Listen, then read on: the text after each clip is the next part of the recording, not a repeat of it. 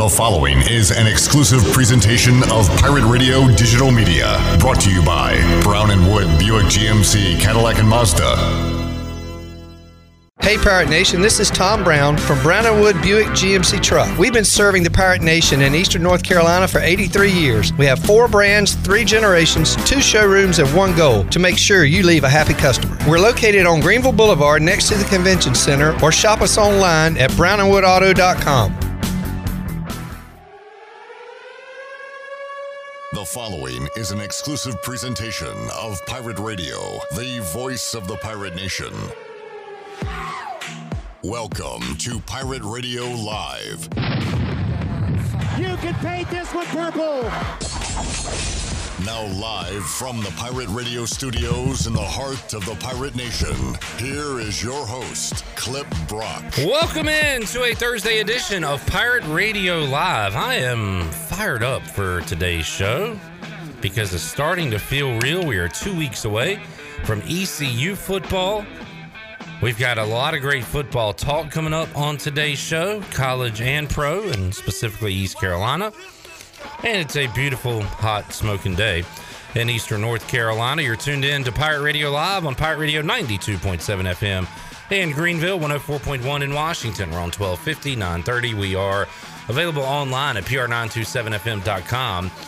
And you can watch us on Facebook Live and on YouTube. Make sure you are subscribed to Pirate Radio TV and on YouTube, and you can watch this program, The Brian Bailey Show, Pirate Radio Trivia, all of our great interviews with the Pirate players uh, inside the Players Lounge, which you can hear Mondays and see Mondays on Pirate Radio Live. All of that and a lot more available on YouTube in its entirety on Pirate Radio TV.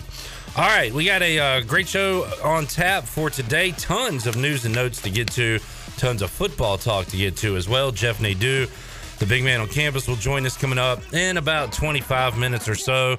We will talk a little NFL preseason. Is there a? Uh, I have a trend as far as Week One NFL preseason to follow. If you're interested in, uh, in gambling on that, we'll discuss that, and also dive into college football. We'll talk about some of Jeff's favorite teams this year. Dive into some schedules and uh, have a hearty chat uh, college football coming up in about 25 minutes. At 4 o'clock, our focus turns to East Carolina football. We will talk to Ronnie Woodward, have our Bud Light ECU report.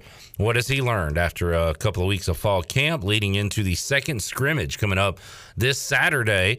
Uh, we will talk to Ronnie about that and a whole lot more coming up in hour number two of today's show. At the uh, five o'clock hour, the third hour of the show, Troy D will be alongside and we'll talk to Double R. Maybe that's another reason I'm fired up. Ryan Robinson will fire us up coming up at five o'clock, give you all the information you need to know heading into the 2021 East Carolina football season, which is once again just two weeks away. We're hitting some milestones here.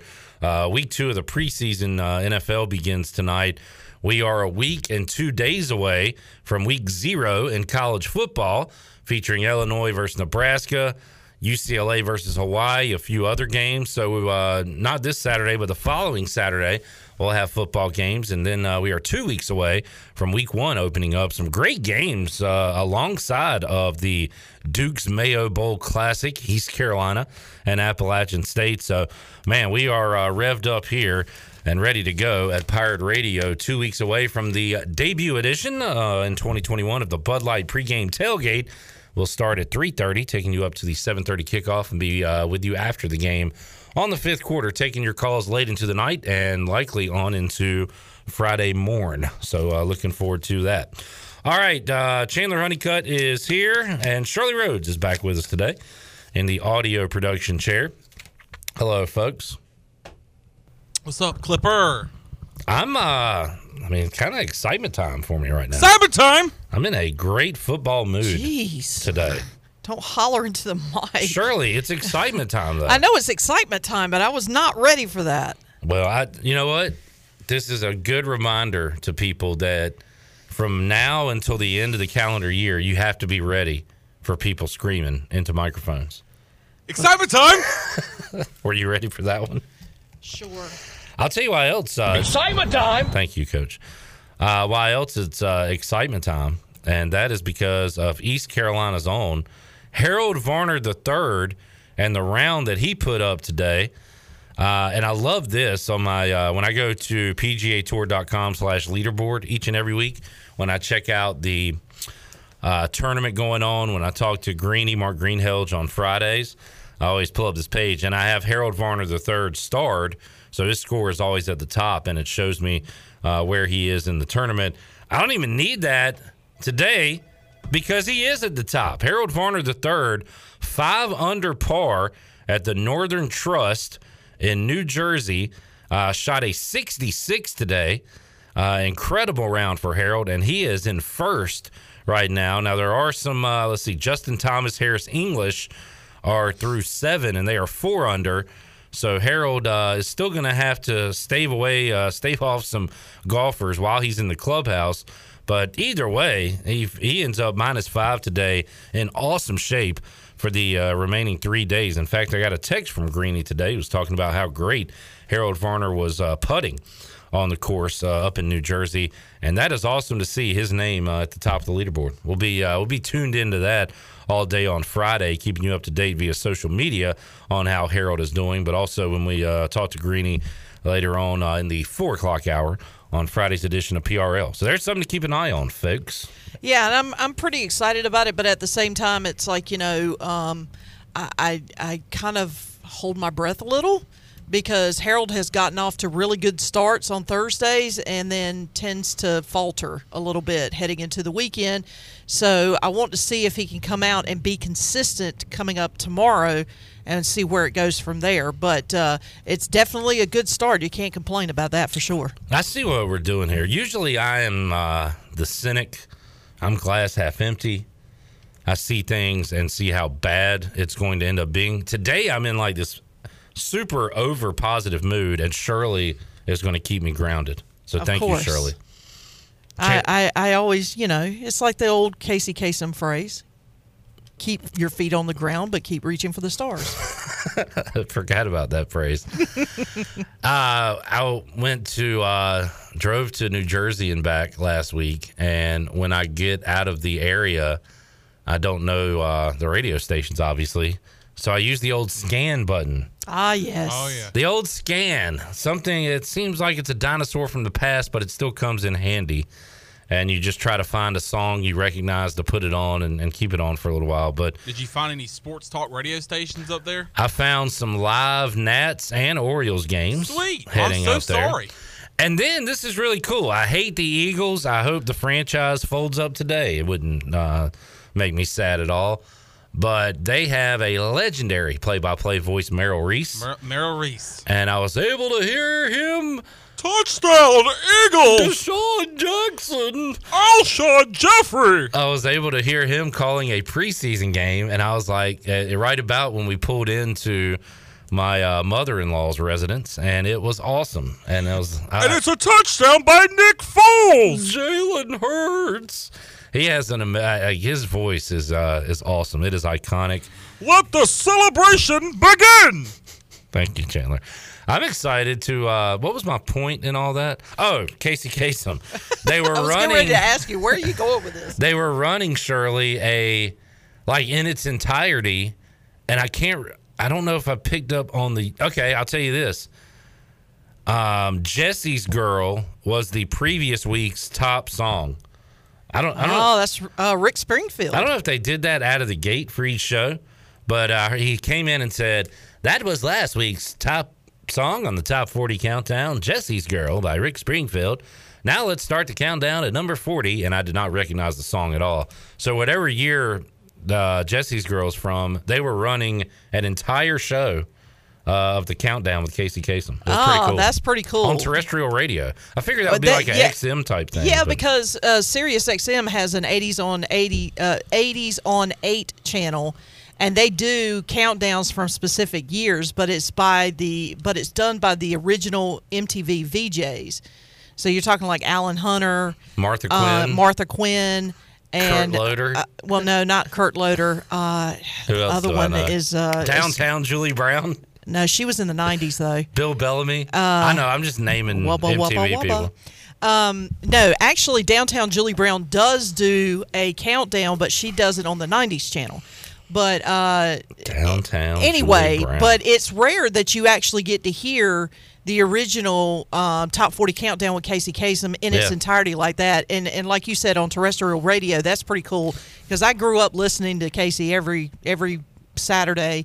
I listened to Rick Dees and uh, Casey And the weekly top 40. Yep, and uh, an open house party with John Garabedian. That was another one I grew up listening to. Not familiar So- with that one. That used to come on Saturday nights. There you go. There's your uh, walk down memory lane for Yep. the day. We usually get into that, and probably will when Troy's here in hour three, and we'll talk about the I'm late sure. '80s, early '90s. Of course. All right. Uh, uh, we say all that to say, good job, Harold Varner III. all right. next up on the next up on the rundown, Saturday, as Elton John once said. Saturday. That is what he said. He said it's all right for fighting. There's going to be a lot going on on Saturday. Scrimmage number two for ECU football. Meet the Pirates for the Pirate fans and football players.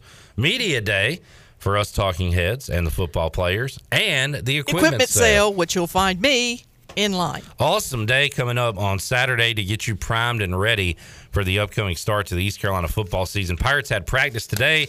Today is a no media day, uh, so no post practice comments from Mike Houston. We'll be back out there on Friday and, of course, on Saturday. So keep it locked to Twitter, Facebook, Instagram, and we'll have our videos up on YouTube as well as uh, the crew will be locked and loaded for Saturday. I'm excited uh, for another year of Media Day. Of course, we have the Pirate Radio athletes that we'll talk to every Monday, but we'll get a chance to catch up with some coaches we haven't heard from a lot this offseason and also some other players who uh, we haven't talked to that much either. So uh, Saturday is going to be a big day.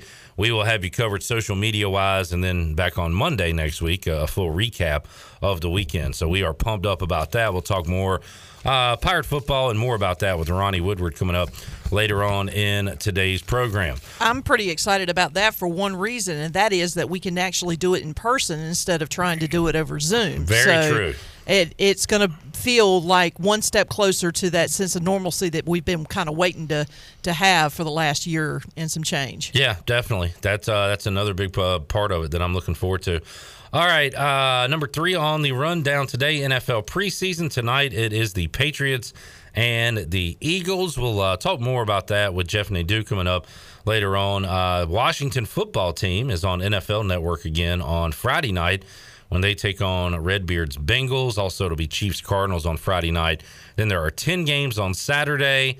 Giants, Browns, and Niners, Chargers Sunday, and a Monday night game. Uh, Jaguars and Saints. Chandler, Bum, bum, bum. you will not be here tomorrow.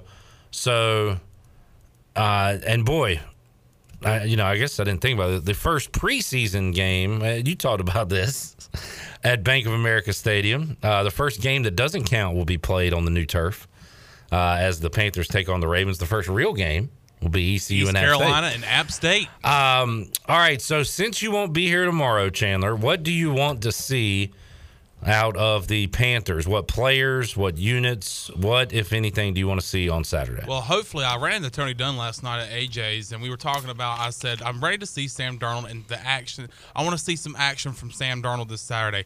No, no, Tony responds. No, I don't want to see Sam Darnold. I don't want to see our starters at all. I said, Tony, I said we got to see this guy at some point in the preseason. We got to see Sam Darnold. He's got to get some game action. He's got to get some game reps. it's not Aaron Rodgers. like yeah so we got to get him out there let's throw terrace marshall out there. That's another player i'll mention later on that i want to see. Uh, throw out Shi Smith who's been uh, an absolute monster in just in, in preseason camp and in the first game on sunday against the colts. Uh, the sixth round pick out of south carolina has been tremendous.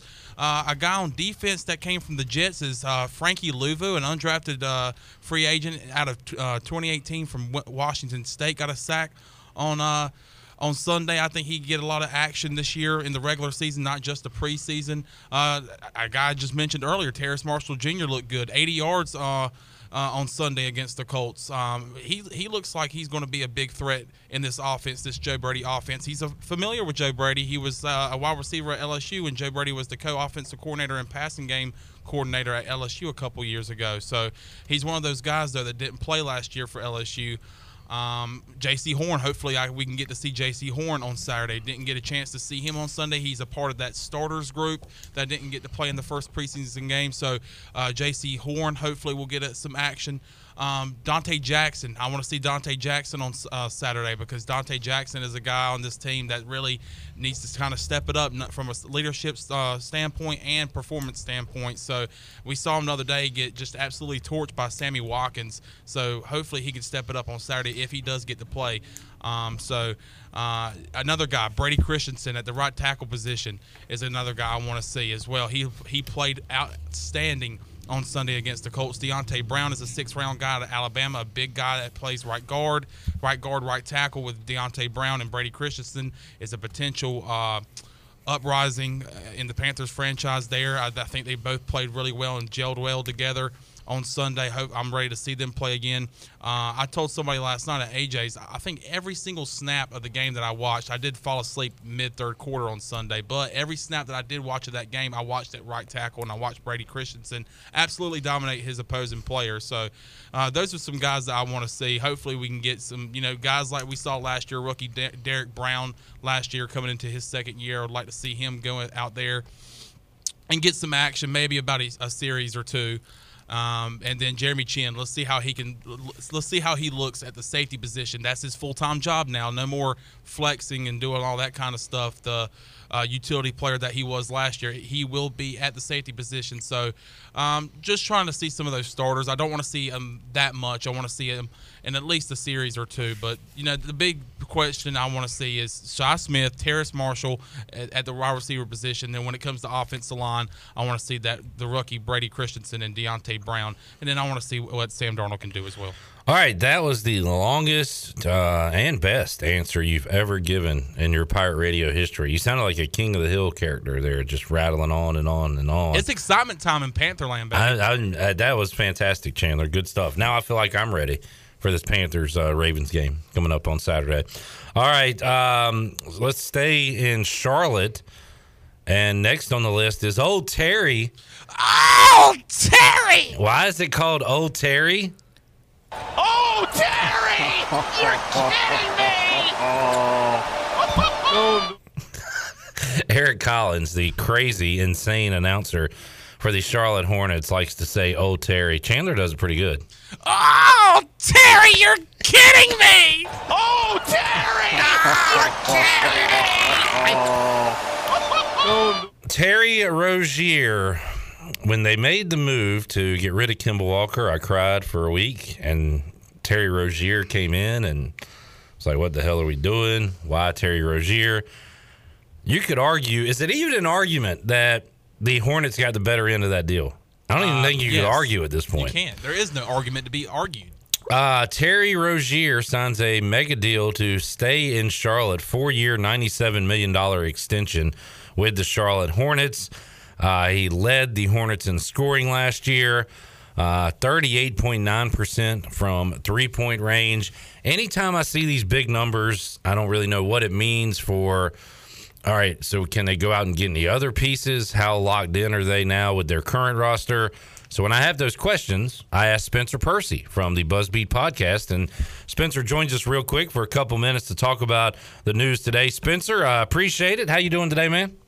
I'm doing great. How about you, Cliff? Hey, doing great. Spencer joins us throughout the basketball season, talking Hornets, talking NBA, and uh, usually I give him a day or two advance on when we're going to call him. Today I gave him about a 15 minute advance, so we appreciate you joining us for a few minutes, Spencer. The news came out that Terry Rozier had agreed to a four year, $97 million contract extension with the Charlotte Hornets. One thing I don't know, I've said it to you in the past, Spencer I don't get all these big NBA contracts, how it affects the team moving forward, if it's a good move or a bad move. So give me your opinion on it, Spencer. What do you think of today's news with Terry Rozier? Yeah, well, I mean, it's a multifaceted move that comes. I think it gives the Hornets actually maybe more flexibility than it would appear like on on paper. Um, so basically, the Hornets extended Rozier at the maximum level they could have, which is 120 percent of his of his previous salary. Um, so his salary next year will be $21 million and change, and then and then increases annually from there. Um, you know, I I think that this is another Well, let me start just from Rozier as a player first. Is he worth $97 million? I think we could debate about that. Um, if he continues to shoot the ball off the bounce, off the catch, like he has uh, in his first two seasons in Charlotte, then you know I absolutely think this deal um, can justify itself for a player like Rozier. Although he comes with plenty of flaws, certainly he's not a great defensive player. Um, you know, I think sometimes he's labeled as, as, a, as kind of a secondary point guard option, maybe a backup point guard. Don't think he's as much of a creator as, as some like to paint him sometimes, but the guy can really shoot the ball. He scored it from just about every area of the court at a really high level last year. So I guess he's just going either way from like, is this contract worth the player? But I think the more more important thing to look at here is that it's just another card uh, in the hand of Mitch Kupchak to play that I think is signaling this team is setting themselves up for a trade potentially next season. You've got the non-guaranteed deals of Kelly Oubre and Mason Plumlee uh, for not this coming season, but the following. Now you have the Rozier extension, a large salary that you could use to facilitate a trade for a star or a very good NBA player. And then the, also the possibility the Hornets could have two first round draft picks next offseason in the 2022 draft. One via New Orleans. If they were to make the playoffs, the Hornets will get that draft pick. And then they could have their own, which is top 20 protected uh, next next season. So you combine all those factors, and, and I'm, I'm kind of sensing that Kupchak is setting himself up for an opportunity to get a franchise a franchise changing player via trade should that opportunity present itself. And so, from that perspective, actually like this deal a lot. Hmm. Had an extended road here. All right, interesting. Good insight from Spencer Percy, Buzzbeat Podcast, joining us. Spencer, we'll have a longer conversation down the road about the Hornets and uh, what they look like heading into the next season. But real quick, your thoughts on uh, the the draft and, and summer league and and since last we talked, uh, how the Hornets, uh, in your opinion, have gotten better or, or gotten worse? What do you think about Charlotte? Yeah, it, it, I think it's hard to tell right now if, if the roster is better than it was last season. I mean, I, I think certainly think losing Devonte Graham is going to be felt for this team. You know, I, I'm not sure that they improved at the center position. You know, Mason Plumlee is durable. He will play. You know, he's he's shown that he's he's available to play. He's not injury prone, so that's important. Um, and then the rookies. You know, Kai Jones, super athletic, super high ceiling we'll have to see. I, I think he's at least a year away from being a real contributor. I think summer league probably showed us that. And then James Bouknight, I, you know, a, a very very very talented player, can score the basketball. Uh, I think the key for him is how good of an athlete is he going to be in the NBA? Can he get a little stronger? And then will his outside shot ever become consistent? Uh, which is a real question going back to his days at UConn. So I, I think the offseason was fine. I mean, I think there's a case to be made. The Hornets improved the roster. They definitely got younger and more athletic, which I think is a, is a theme you see with the Mitch Kupchak roster building in Charlotte. Um, and then in terms of summer league, you know, your, the second part of your question, uh, you know, they didn't win a game. Uh, you saw that Kai Jones, JT Thor, these are super dynamic, athletic, versatile wings. Yeah. That you know everyone's looking for in the NBA. But I think if you watched any summer league for the for the Hornets, you understand those two guys are they're pretty far away from contributing. I think in the NBA, there's a lot of development to be done. Bouknight's the one who could come in and kind of play that Malik Monk role next season for the Hornets. Uh, if he's able to stay healthy. Great stuff, Spencer. I'm we'll great. let you run. Uh, you got a uh, podcast on the way soon. You guys at Buzzbeat. Yeah, well, there was one. I wasn't able to join them last night, but I know that they released one this morning. Uh, we're pumping out the content, even though it's off season. So yeah, check out Buzzbeat podcast, part of the Blue Wire Network. Um, you know, the season will be here before you know it. So if you're trying to gear up for uh, which should be a pretty exciting and entertaining 22-23 Hornets season, uh, check out uh, the Charlotte Hornets Buzzbeat podcast. Spencer, we'll be reaching out to you in a month, a month and a half or so, and uh, and doing an NBA preview. So we'll talk to you then. Uh, have a great rest of your summer, and uh, we'll talk to you soon, man. All right, thanks, Cliff. Take care. All right, mixing in a little basketball talk uh, with all the football talk we're going to have today with Spencer Percy from the Buzzbeat podcast. Chandler, real quick before we go to break, uh, you uh, you like the move the Hornets did today to keep Terry Rozier around? I like it. He he brings a, uh, a veteran presence to this very young, now a very young uh, squad.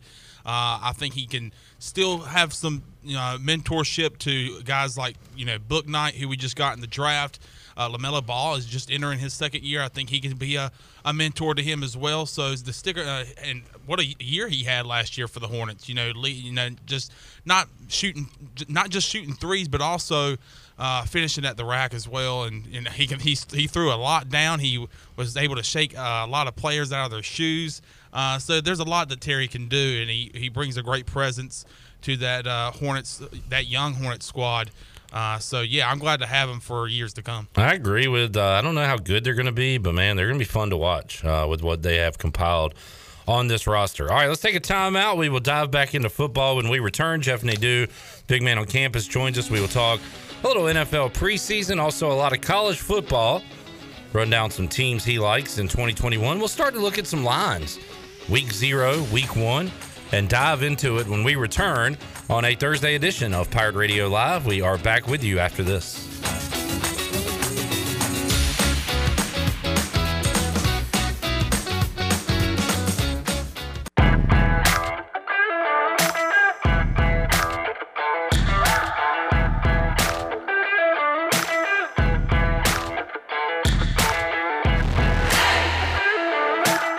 Listening to Hour One of Pirate Radio Live. Do you need custom t shirts, apparel, or promotional items for your business, organization, or event? Keep it local. Print it local with University Sportswear. Contact them today at universitysportswearenc.com. Now, back to the show. Welcome back. Grab your amigos and head to Chico's for the best Mexican food and fun in Greenville. Come and enjoy favorites like shrimp tacos, steak and chicken fajitas, burritos, enchiladas, ACP, and more.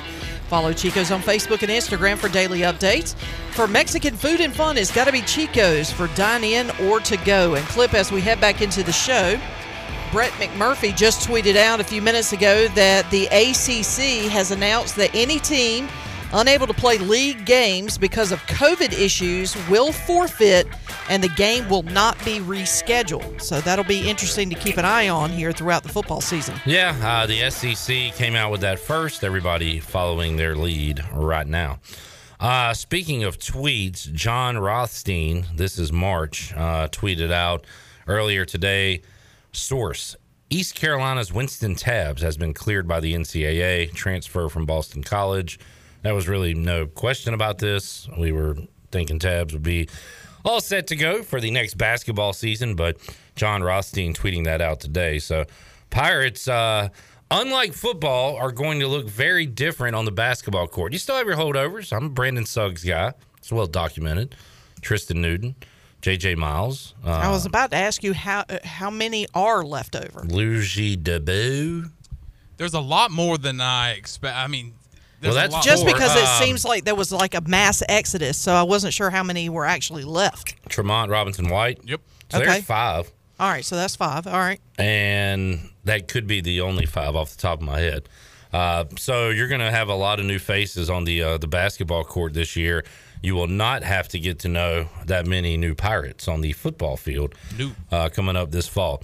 Let's uh, let's talk some football now, NFL and college football with the big man on campus, Jeff Nadeau, who joins us today on the Fixed NC Live line. Big man, how you doing today?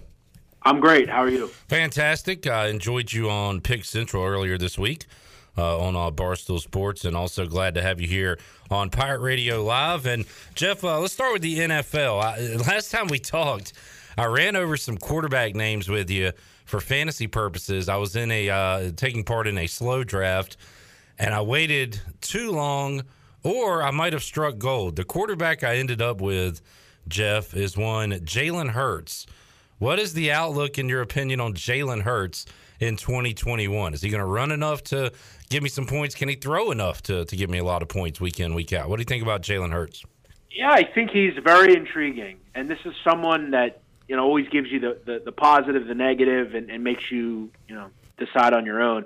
I think from a, a standpoint off the field, I think he's ready to go. He seems like a good kid. I think he knows what he's doing. I think he's going to have a hell of a season, and I've heard a lot of good things out of camp. His stock is definitely up. Tonight will be a pretty cool indication as well. Looks like DeVonta Smith's going to play. You're going to see him a little bit more uh, tonight. I'll tell you what, from people up here that are obviously at practice and, and watching some of this stuff, I mean, they have raved about really everyone, which isn't always ideal, but a lot of guys have played well. A lot of people have liked what he's done, obviously on the field. The receivers are making catches that really they haven't had uh, talent wise uh, people doing there. So I'm excited. I think tonight will be a good indication next week as well. From what I understand, the receivers are doing good, as they said, and I think that helps Jalen. So, yeah, I uh, I think you can be confident. I'd have a backup plan just in case, but um, you know, it's boom or bust. I would be much more interested in, in, in boom at this point. Jeff, uh, your Eagles tonight taking on the Patriots, the alone standalone game tonight in the preseason. That is 7:30 on NFL Network. Patriots are a one point favorite.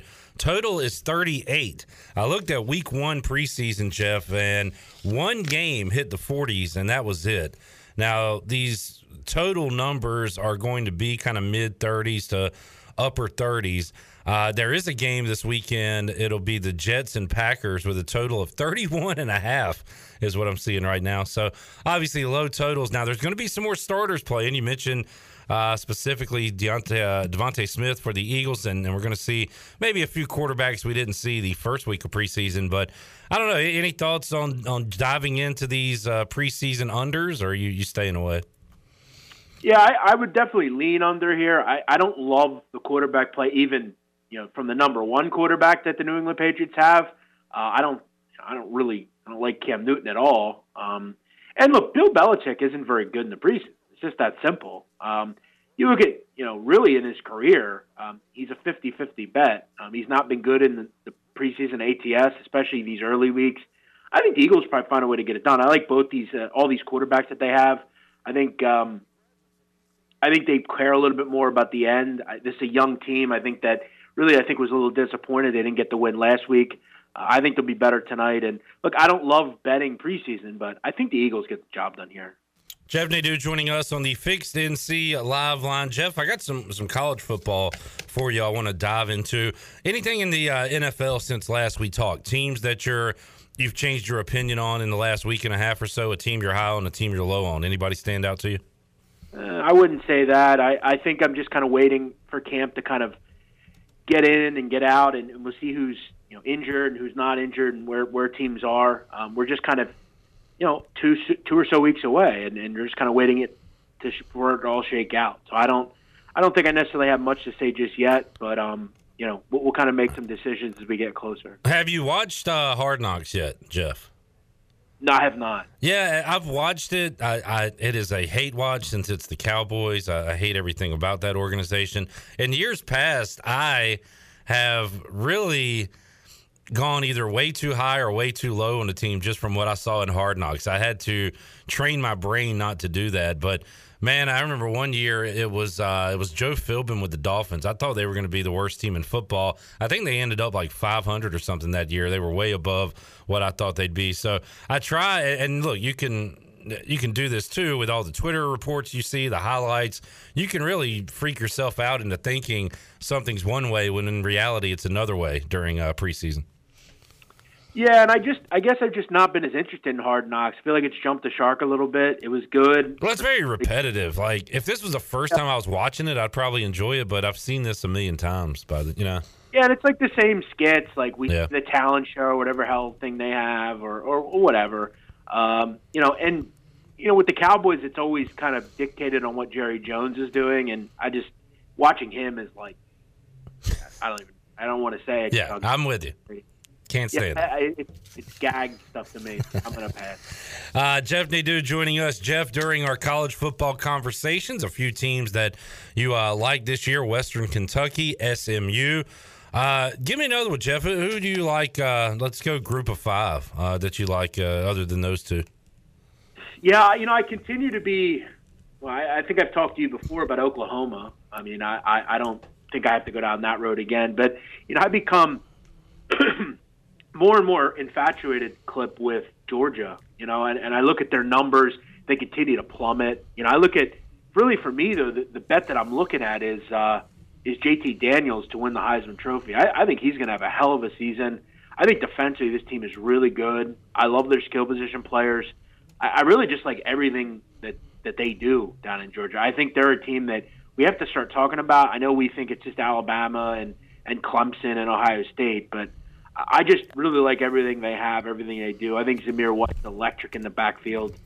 I think he takes a major step forward. At 12 to 1, I think he's a bit uh, too low, in my opinion. I like Georgia. But it, for me, it's all about Oklahoma. They're the team that I think could actually win this thing.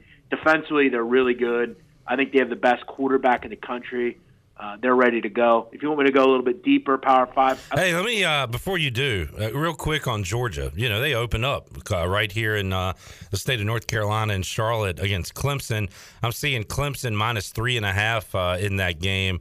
And I also heard you guys on uh, Pick Central talking about the over, the total sitting at 52 in that game, which I think the consensus was that's pretty low with these high powered offenses. Good news is with Georgia, you know, if they win that game, uh, you know they're in the driver's seat, and your your Heisman pick is looking great.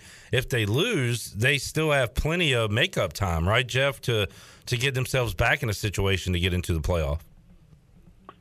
Yeah, I, and and again, that game's not going to mean a whole lot. I think in the grand scheme because it's it's two really good teams playing each other. But I also am a little concerned as well with with Georgia. There's some concerns I keep coming into the season with, you know, like they get Arik Gilbert who comes over from LSU. I, I read recently he's uh, out for personal reasons. I don't know what that has to do. What's going on there? Is is Kirby Smart to blame? Who the hell knows?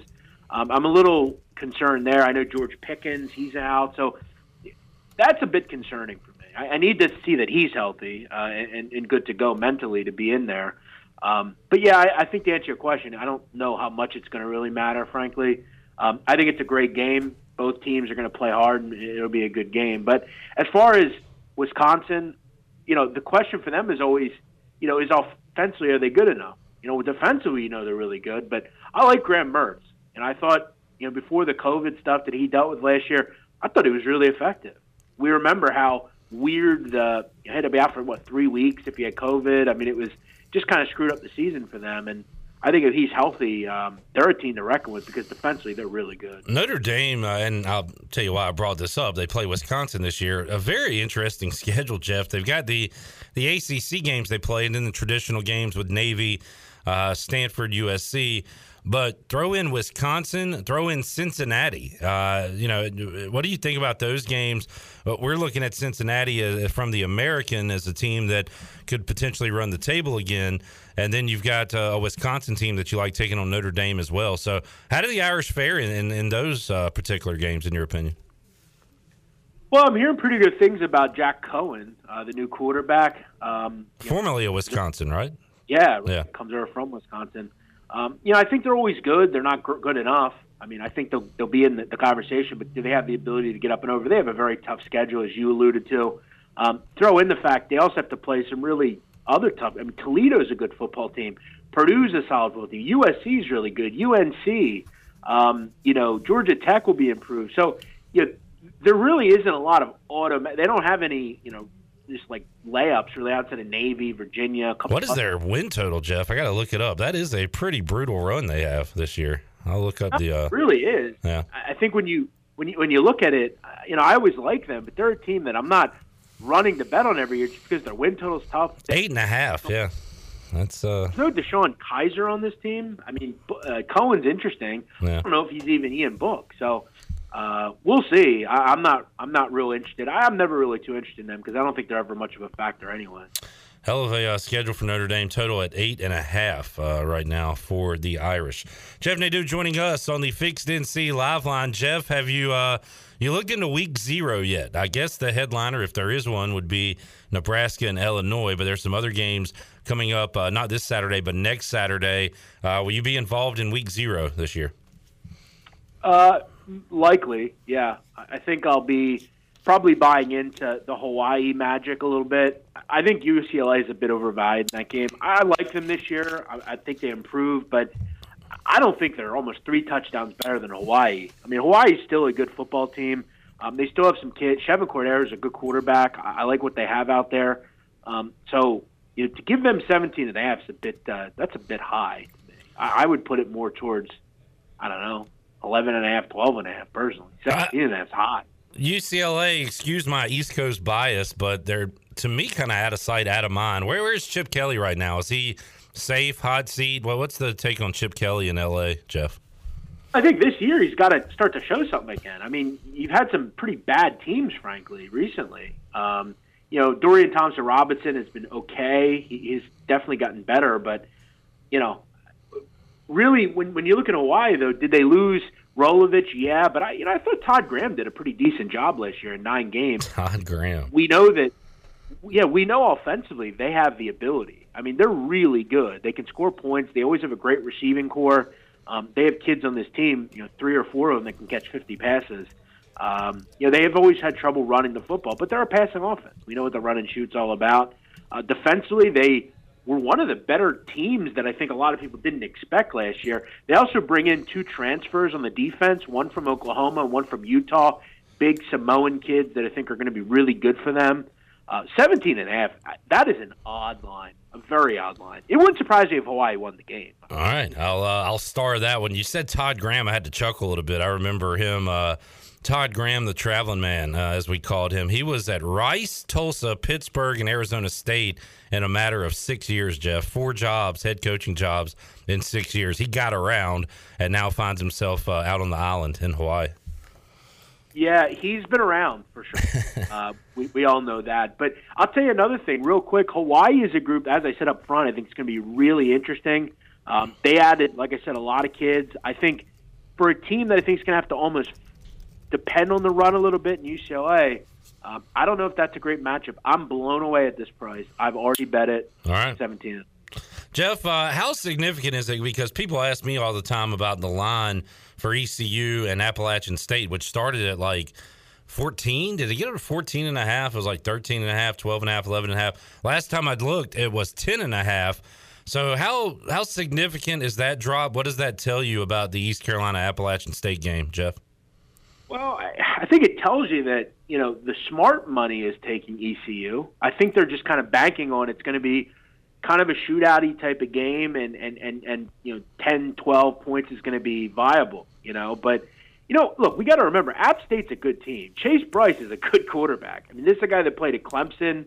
Um, you know, these are these are a team every year that's always a factor in the Sun Belt. I think the Sun Belt's one of the better smaller conferences. We don't give it enough credit. Yeah. Some bad teams, but most of that conference is always very solid.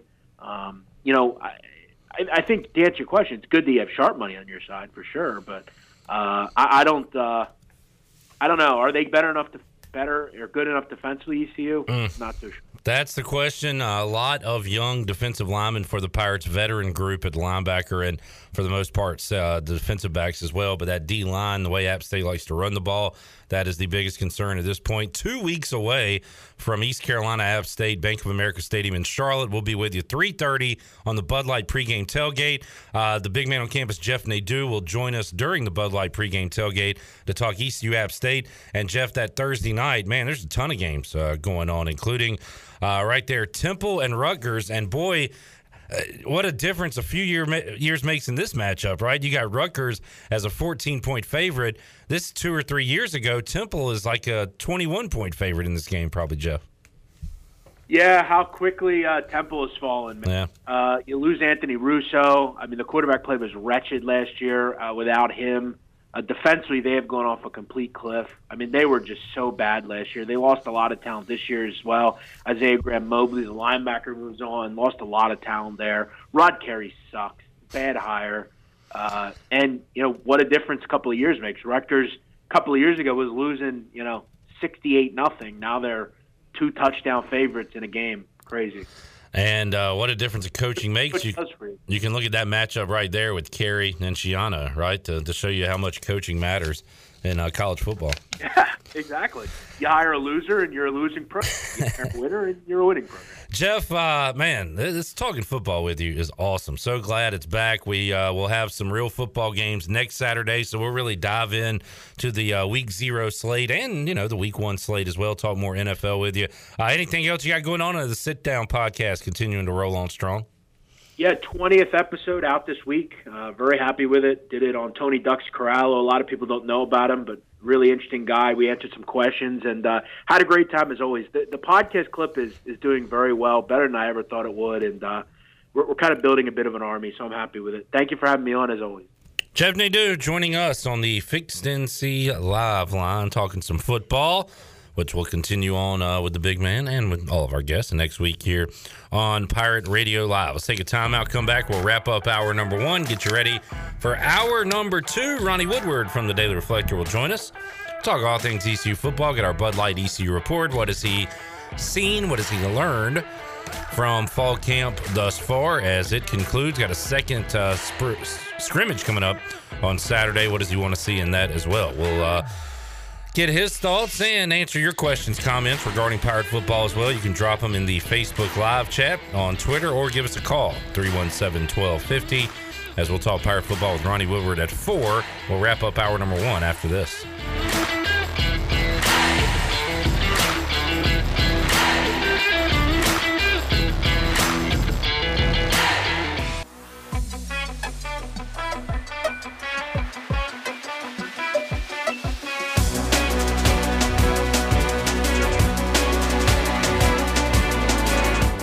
Listening to Hour One of Pirate Radio Live. Do you need custom t shirts, apparel, or promotional items for your business, organization, or event? Keep it local. Print it local with University Sportswear. Contact them today at universitysportswearenc.com. Now, back to the show. Welcome back. University PC Care has been Pirate Nation's go to IT expert since 2006. University PC Care are the local tech support experts for any of your business needs. Let University PC Care take care of it so you can take care of business. Visit universitypccare.com to learn more today. Now let's head back in to Pirate Radio Live. Here is your host, Cliff Brock. All right, we are two weeks away from Pirate football. We'll talk Pirate football with Ronnie Woodward coming up at four o'clock. Ryan Robinson joins Troy and I at five o'clock to give you all the uh, behind the scenes and all the info you need regarding uh, tickets and, and all that good stuff for the 2021 East Carolina football season, including the opener against Appalachian State. Um, speaking of football, here's a football question from the latest edition of Pirate Radio Trivia, which you can check out on YouTube. Uh, subscribe to Pirate Radio TV, and you'll be notified when all of our new videos drop, including this program, The Brian Bailey Show, all of our post practice interviews, which will soon be post game uh, interviews with ECU football. So make sure you're subscribed to that. Pirate Radio Trivia brought to you by White Claw Hard Seltzer and AJ McMurphy's. This was our recent matchup with Rob and Allen. I was told beforehand that these two gentlemen had uh, NC State backgrounds. So uh, I had a, uh, couple of NC State questions. And as you'll hear, some things don't go as planned uh, during trivia, and we have to change the rules as I'm seeing some brand new Touchdown Friday shirts with Brian Bailey here in studio. Looking forward to Friday night. Here's uh, how it sounded on the most uh, recent edition of Pirate Radio Trivia. In Philip Rivers' final game, NC State defeated this team 28 to six in the Gator Bowl. Notre Dame. That is correct. The Fighting Irish. Wait a second. What was that question again? Uh, 2000. Let's see, 28 to six in the Gator Bowl. NC State oh, Okay. defeated. You said. Philip Rivers finals. That was his last game, right? Yes, it Yep. was. His last game was against Kansas. And then unfortunately, I want to look that one up. I think Philip Rivers' last bowl game was But that wasn't Kansas. the question. Oh, so he played a year after that. Yes, Notre Dame game. he played. He played Allen, that that was his junior. That was his junior year. Yeah, that was his his junior, junior year. Yeah. So oh, You know what? I'm gonna give Allen a point. Oh my goodness. First time ever, Allen has answered a question in a question, question inception, yeah. and gets the point. The question inception. My goodness. It's a new rule. Yeah, new rule. If you Question can answer a question within the question, you get a point. Wow. Look, this we make up rules as we go here on, uh, on Pirate Radio Trivia. All right, uh, your question, Alan. In 2005, NC State shut out this current American team that was playing in their first bowl game, 14 to nothing, in the Meineke Car Care Bowl. 2005, NC State shut out this current AAC team, uh, 14 to nothing. It was their first bowl game this team was playing in. Okay. Um, I'm gonna go. I know it was a Florida team. Well, that narrows it down. If you are correct. Oh, I'm, I'm, I'm sure it's a Florida team. I'm going with uh, South Florida University. All of a sudden, Allen, with the question inception and getting that one correct, has made it a four to two ball game. I like it. I All like competition. Now we're getting somewhere. All right, there was uh, Alan and Rob one round where they both uh, hit the correct answers. There, you can check out the episode in its entirety on YouTube. Uh, subscribe to Pirate Radio TV, and that was a fun matchup because those two guys actually challenged each other. Uh, we have some other games lined up for the future weeks, but if you would like to participate, if you have a rival, a friend, an enemy you would like to face in uh, Pirate Radio Trivia, you can uh, tweet me, email me, clip at pirateradio1250.com, get up with me, and uh, we'll get you on for a game. And you can uh, find out if you are smarter than your pal. So uh, just let me know. We're having a lot of fun with Pirate Radio Trivia, brought to you by White Claw Hard Seltzer and AJ McMurphy's, the winner of each game. Gets a 12 pack of White Claw Hard Seltzer, a gift card to AJ McMurphy's, and also uh, some awesome other goodies mixed in there as well. All right, let's take a timeout. We'll come back. Hour two of Pirate Radio Live on the way. Ronnie Woodward will join us inside the Pirate Radio studios. We got to fly. Fly in the studio. So Shirley and Chandler have not moved a muscle. They're not going to help me out. Looks like I'm on my own here. Fly in the studio. It's going to distract me the rest of the show. We'll see if I can kill it during the break. Not kill it. Gently remove it from the studio is what I'm going to try to do. In other words, you're going to kill it. I'm going to smash the hell out of it. I want guts and blood. All right, Ronnie Woodward joins us when we return after these words.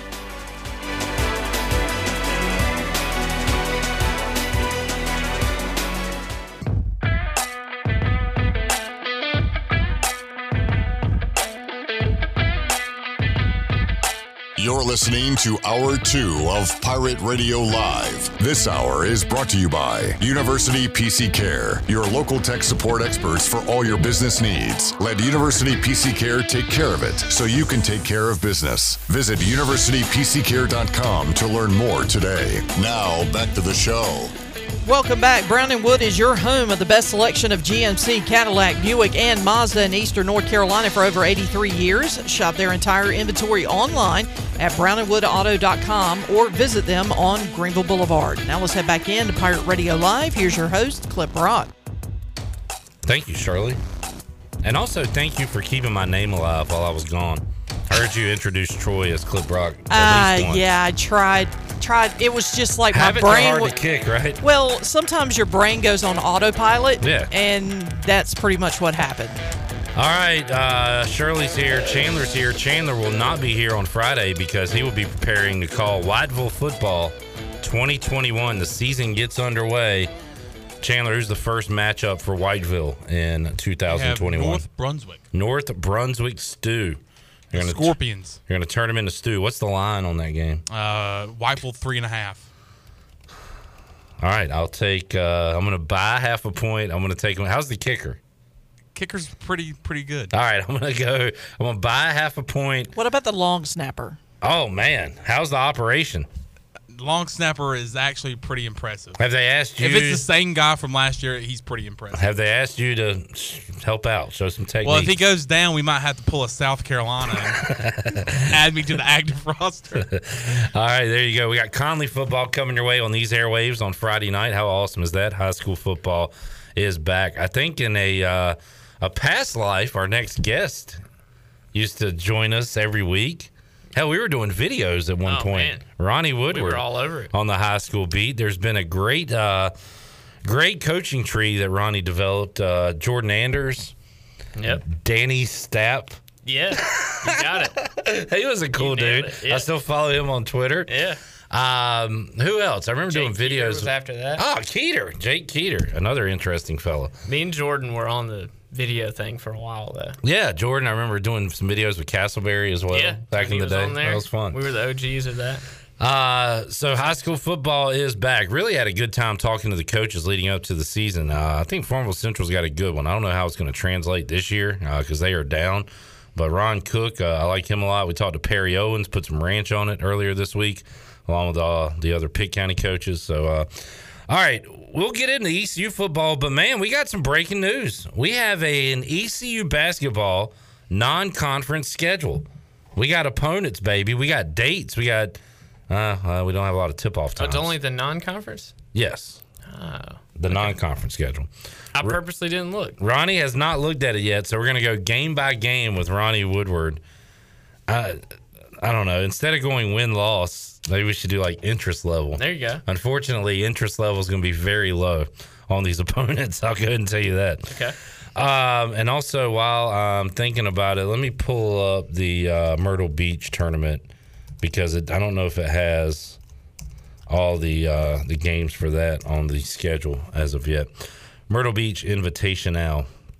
All right, so Ronnie, the season opens up Tuesday, November 9th against South Carolina State. Okay. You fired up for that one? It's the opener. Why yeah. not? Okay. Yeah. Um, the following game will be Friday, November 12th against Canisius D. Canisius. Canisius. What is their mascot? That is a Ooh, cool good looking thing. question. Looks like a uh, squirrel of some kind. Flying squirrels, maybe? I'm going to say no. Oh, that's a The Griffins. eagle or something. The Griffins. So, uh, Not to be confused with the Griffons of Rocky Mount. correct. This is like Glenn Griffins, not G R Y. the big dogs. Um, Griffin is a creature that has the back legs of a lion, the head and wings of an eagle. That is a griffin. So it's a combo deal. the Griffins will be in town coming up on uh, that'll be Friday, November twelfth. Well, Canisius is a cool first name, like school name, and I'm pretty amped up about that mascot now. Mhm. So I think I like the Canisius game better than South Carolina State. All right. Just on the logos and school alone. Or not lo- the mascot in the school. Did you finish your sentence? That's it. Sometimes you leave me hanging. Do I? Yeah. Well, my wife and people tell me that I talk too long. So I'm- I've told you I'm trying to work on that. You're trying to be more concise. repeat myself like three times. All right. South Carolina State, Canisius, and the week isn't over yet, folks. Three games in a span of five days. The Pirates on Sunday, Sunday, Sunday will take on the Fighting Castleberries of Western Carolina. Yeah. The Catamounts coming to Greenville. All right, so then the Pirates will get a few days off before traveling to Myrtle Beach for the Myrtle Beach Invitational. And this is the uh, this is the name That's game. when it gets real. This Yeah. is uh, the the biggest challenge of the non-conference slate. Pirates will take on the Oklahoma Sooners. That game will be on either ESPN two or ESPN U. And Chandler, um, I believe we have already said we're going to do a watch along for this one, right? So, uh, Ronnie, if you're not in Myrtle Beach, you want to come hang out, you're you're welcome to do it. That looks like a good game. Fun. I like the next game too. It'll be Good against either Indiana State, the Sycamores, or Old Dominion, the uh, Monarchs. And then that following game will be on Sunday. So they'll play Thursday, the 18th, Friday, the 19th, and then on Sunday Against against either. We have a look at a bracket here. I guess one of these other teams, right? So it'll Yeah, be Davidson, New Mexico State, Penn, or Utah State. Okay. Either way, a pretty good team. Utah State appears. makes the tournament like every year Yeah. in that conference. Davidson's always good. Uh, we've seen Penn make the tournament before. New Mexico State, we might have to do a Sean Williams check on that. Ooh. Or did he go to New Mexico? It was one of them. Ah. I'm gonna say it was New Mexico State. I think so too. Let's uh let's look at their basketball roster. That is a really good call. And this is, This is uh, off the is cuff this last year's roster? They do not have one for this year. He would be on last year's if he went to that school. Um, Might have been New Mexico. Okay. Oh man. Hell of a try, but do not see Sean Williams. Maybe it was New Mexico. Keep going. I'll look it up. All right. So after we return from Myrtle Beach, which Cy Seymour has says we have the advantage there because all these other schools they're not used to the beach, but we are. So what do you got? New Mexico Are State? they the Aggies? They all right. yeah, New Mexico State. The Lobos are New Mexico, He's on 19 and 20. but not on 2021. Didn't make it to 2021. Probably transferred to another school. All right. Uh, the Pirates return home. And by the way, according to this, East Carolina does not have a road non conference game. They're going to play all either at home or at neutral sites. Um, Coppin State, who is always one of the worst schools in Division One basketball, will take on the Pirates. East Carolina faces Nicholls. Old Dominion. I want to see them play twice. Could be a rematch situation. The Sycamores are a, a great opponent too, though, for that second game. Yeah, so we'll uh, we could see Old Dominion twice. Gardner Webb, Tim Craft comes home. I like trying to give each game a, uh, a, Tim Craft, former ECU assistant, will be in Minges with his running Bulldogs, who made the tournament program, two yeah. years ago, and I think they missed out last year, but had, a, had a pretty good team. Uh, North Carolina A and T is on the schedule. Always an interesting game, Tell them to bring me my money. no matter the sport. Yeah. I think they beat ECU in basketball in Minges Lebo era, that Lebo year that became the Michael Perry. It, they they did it one year. I don't know exactly what year. I do know that Liberty has one in Minges Coliseum, but this game will be in Charlotte, North Carolina at the Basketball Hall of Fame shootout December 17th on a Friday. The Pirates will take on Liberty. And then I like this one, Ronnie Southern Miss back in Minges that. Coliseum Conference USA. to uh, to face the Pirates, uh, old Conference USA foe.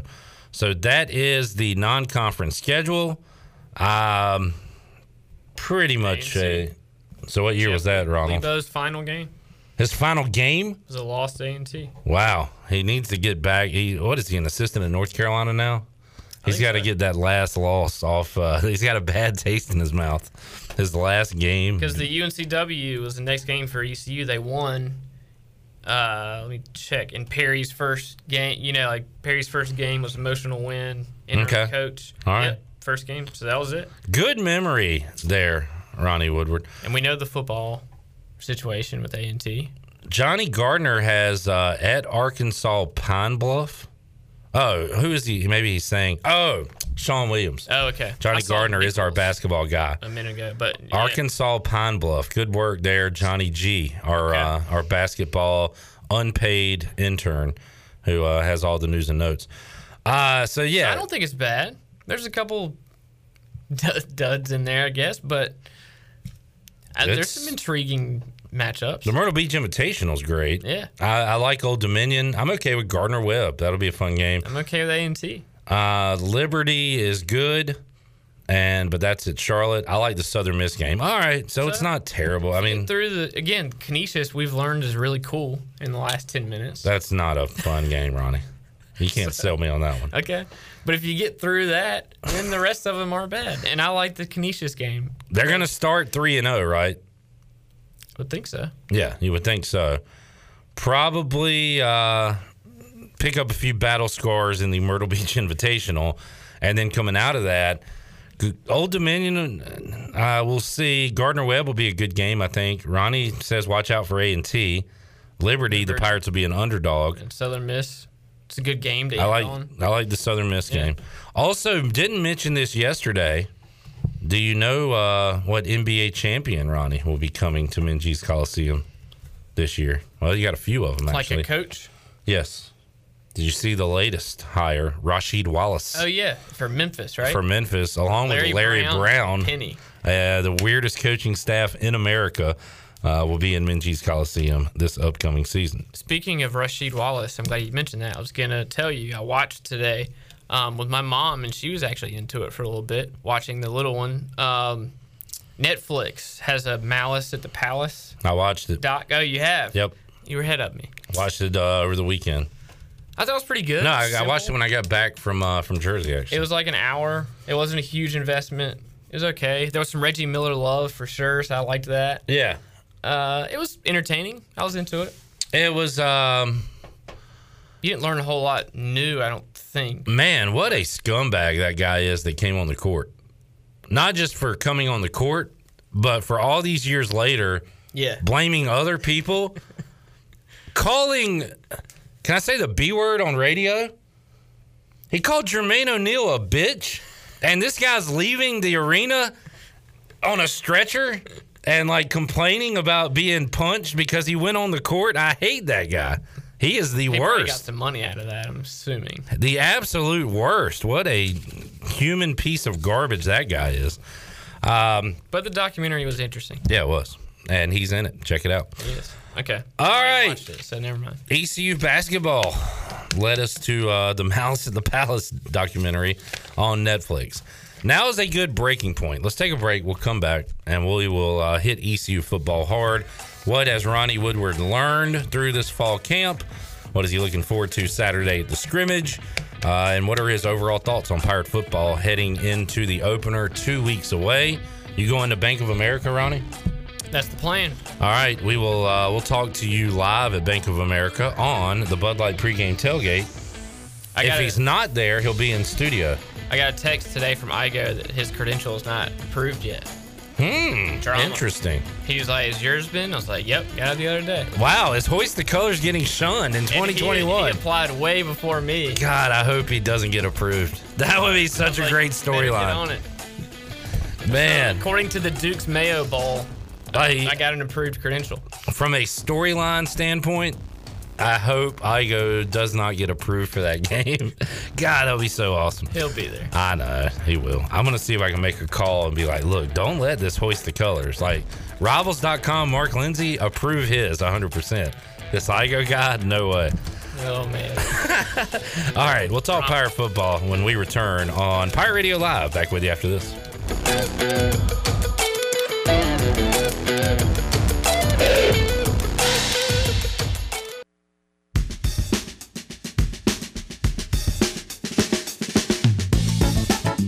You're listening to Hour 2 of Pirate Radio Live. This hour is brought to you by University PC Care, your local tech support experts for all your business needs. Let University PC Care take care of it so you can take care of business. Visit universitypccare.com to learn more today. Now, back to the show. Welcome back. UBE has been a U, uh, ECU tradition for over 50 years. You can shop online anytime at pirateware.com. UBE E has the biggest and best selection of ECU sportswear and accessories for pirates of all ages. Every day is game day at UBE. Now let's head back in to Pirate Radio Live. Here's Cliff Brock. Back with you on Pirate Radio Live here on a Thursday, coming up in hour number three of today's show.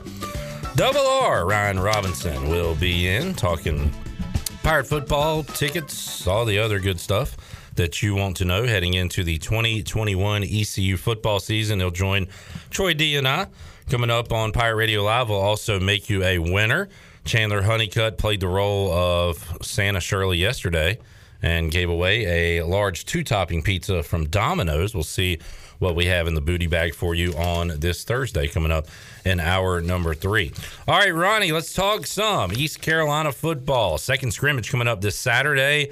Um, we try to we ask questions, we get answers, we try to find storylines for this thing, and I try not to like overhype things, but hearing Donnie Kirkpatrick, hearing Mike Houston this week, this is a pretty important scrimmage for uh, a lot of individuals, including. I think, namely, the backup quarterback position Yep. is under a microscope in this scrimmage on Saturday. Also, Stephen Igo asked Mike Houston if he'd like to have his depth chart kind of set after this scrimmage, and I think he broke it down the best way he could. Generally speaking, I think the answer is yes, but there's a lot of positions where there's a 1A, 1B. There's a lot of positions that the battle will continue even on into the season. So he'd like to have a set depth chart, but the way Houston answered that question, I think, was you know, practice is going to keep going on throughout the season, and there's a lot of positions that are so close. A depth chart might not even matter at some of these spots. So Yeah. let's start with uh, let's start with the backup quarterback because is it unnerving to you that Mason Garcia hasn't grabbed the reins for that yet, or do you think he has and they're just not saying that? Do you think it's a real open competition right now? Um, I asked you like seven questions. I know. I, I want to say it's a to me it's a combo of the first two maybe.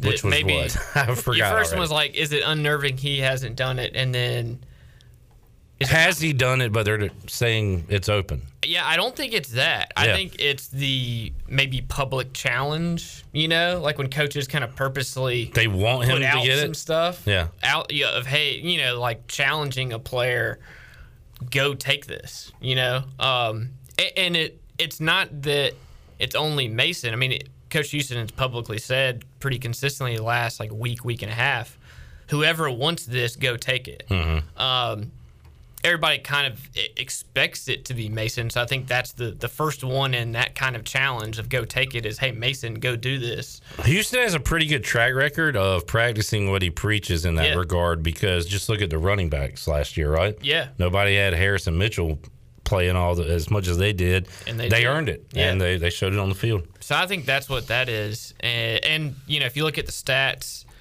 Mason didn't have a you know a good scrimmage, um, but nobody. I mean, Ayler's you know was pretty solid. It looks like, but it's not like the offense tore it up. So.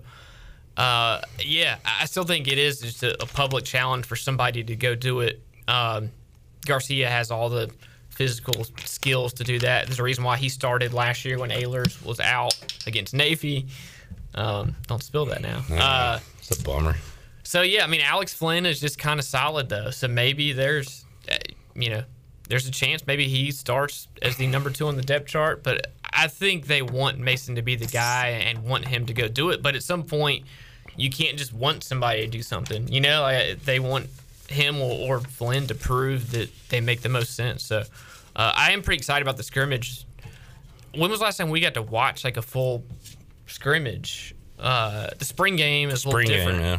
But I feel like these fall scrimmages are, especially the second one before the first game, is uh, is you know like full go. So is this thing open to anybody? I mean, it, it's the way I read it. We're gonna have a scrimmage Saturday. Anybody who wants to see it can come I see think it. Yeah, which I've also thought I, I'm I'm curious of like this is like the regional baseball in me coming out of I love that it's meet the pirates and anybody can come, but like the media can only do certain things. You know, like I love that like if you're Joe Smith and you're not a media member, Uh, you can go You have to jump through some you more can hoops. Facebook Live the whole thing. You can do whatever you want probably if you're sitting in the stands and like they can't get you. But the media always has to be careful, which is always just interesting. And you know, like ESPN, you can't shoot like Brian Bailey, local TV guys. Oh, right, yeah. They can't shoot. But if you're hey whatever sitting in row D, seat eight, like do your thing. You know, as long Yeah. as you're not like a credentialed media member. Well, if it is open to everybody, even if it's only open the whole thing to media, it tells me that this is going to be pretty bare bones. Uh, Like, like plays. there's going to be a lot of uh, running over the guard. Yeah. you know.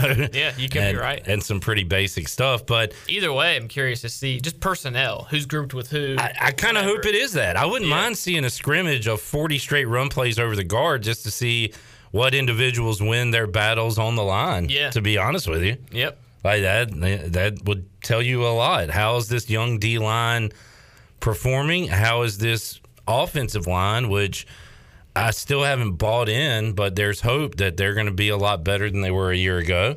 How are they looking right now? So, I, uh, from what you've seen, Ronnie, let's uh, let's go there next. We talk backup QBs.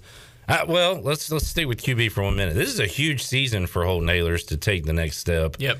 Is it important Saturday or Uh, not really? I don't think. I think with him, it's important two weeks confidence wise. And oh, oh, well, you know, sure. Yeah. Like what he's he's got to.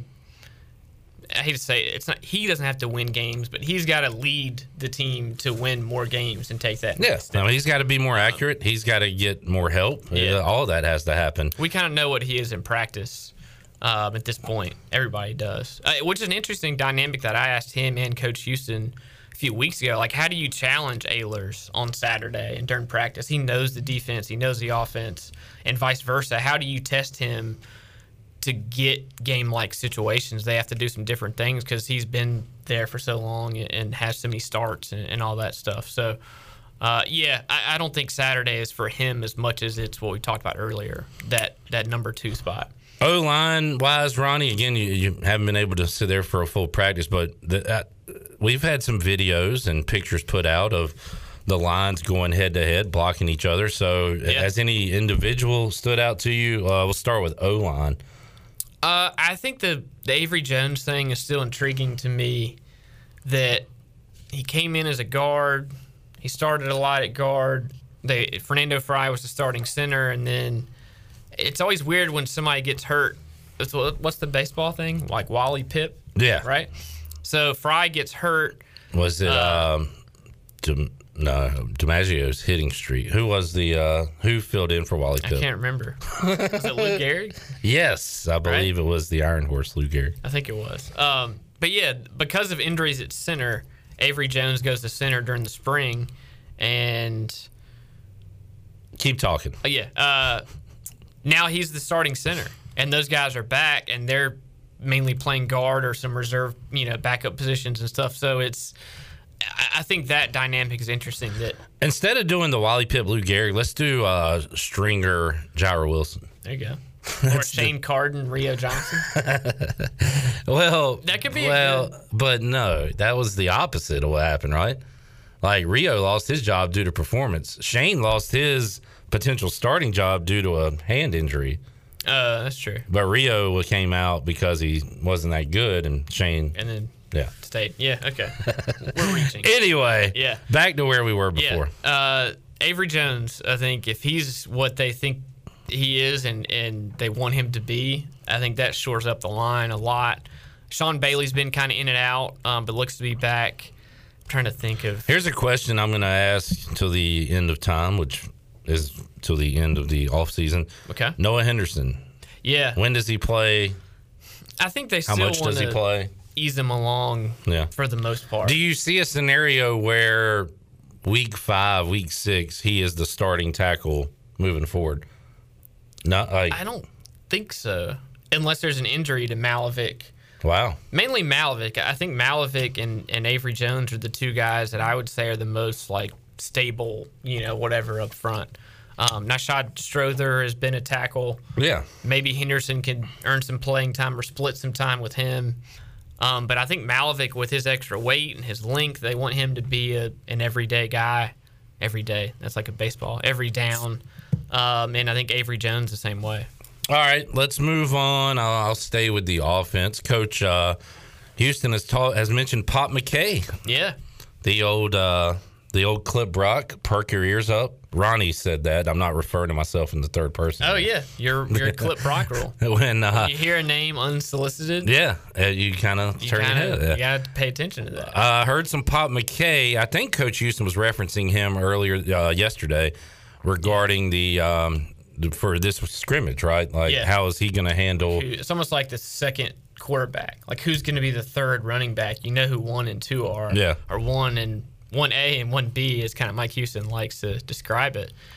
And it And I like- think we go preseason style, NFL preseason with Harrison Mitchell. We don't need to see them a ton on Saturday. keep them healthy. I am excited to see who emerges uh, behind those guys Yeah. on Saturday. I think McKay is going to get the the shot, the first shot at it. Um, they recruited him hard. They really liked when they signed him, and uh, he's had some good moments. Um, and he's been up and down like any freshman. So I don't think they expect him to come in and and play a ton, especially early. But you're one injury away in the, the running back room from getting thin all of a sudden. So they want him ready, and uh, and yeah, I'm excited about him, and I think he can find a role and, and play some. But in ideal world, they're giving a lot of touches to Mitchell and Harris and doing it that way. All right, Ronnie Woodward joining us here in the Pirate Radio studios. Receiver wise, uh, still a a big group there behind your knowns uh, with Snead, Yeah. CJ. We'll count Omotosho as a known at this point. I think so. They he still ways- has a chance to kind of emerge into something. You know what? I, I, here's a hot take.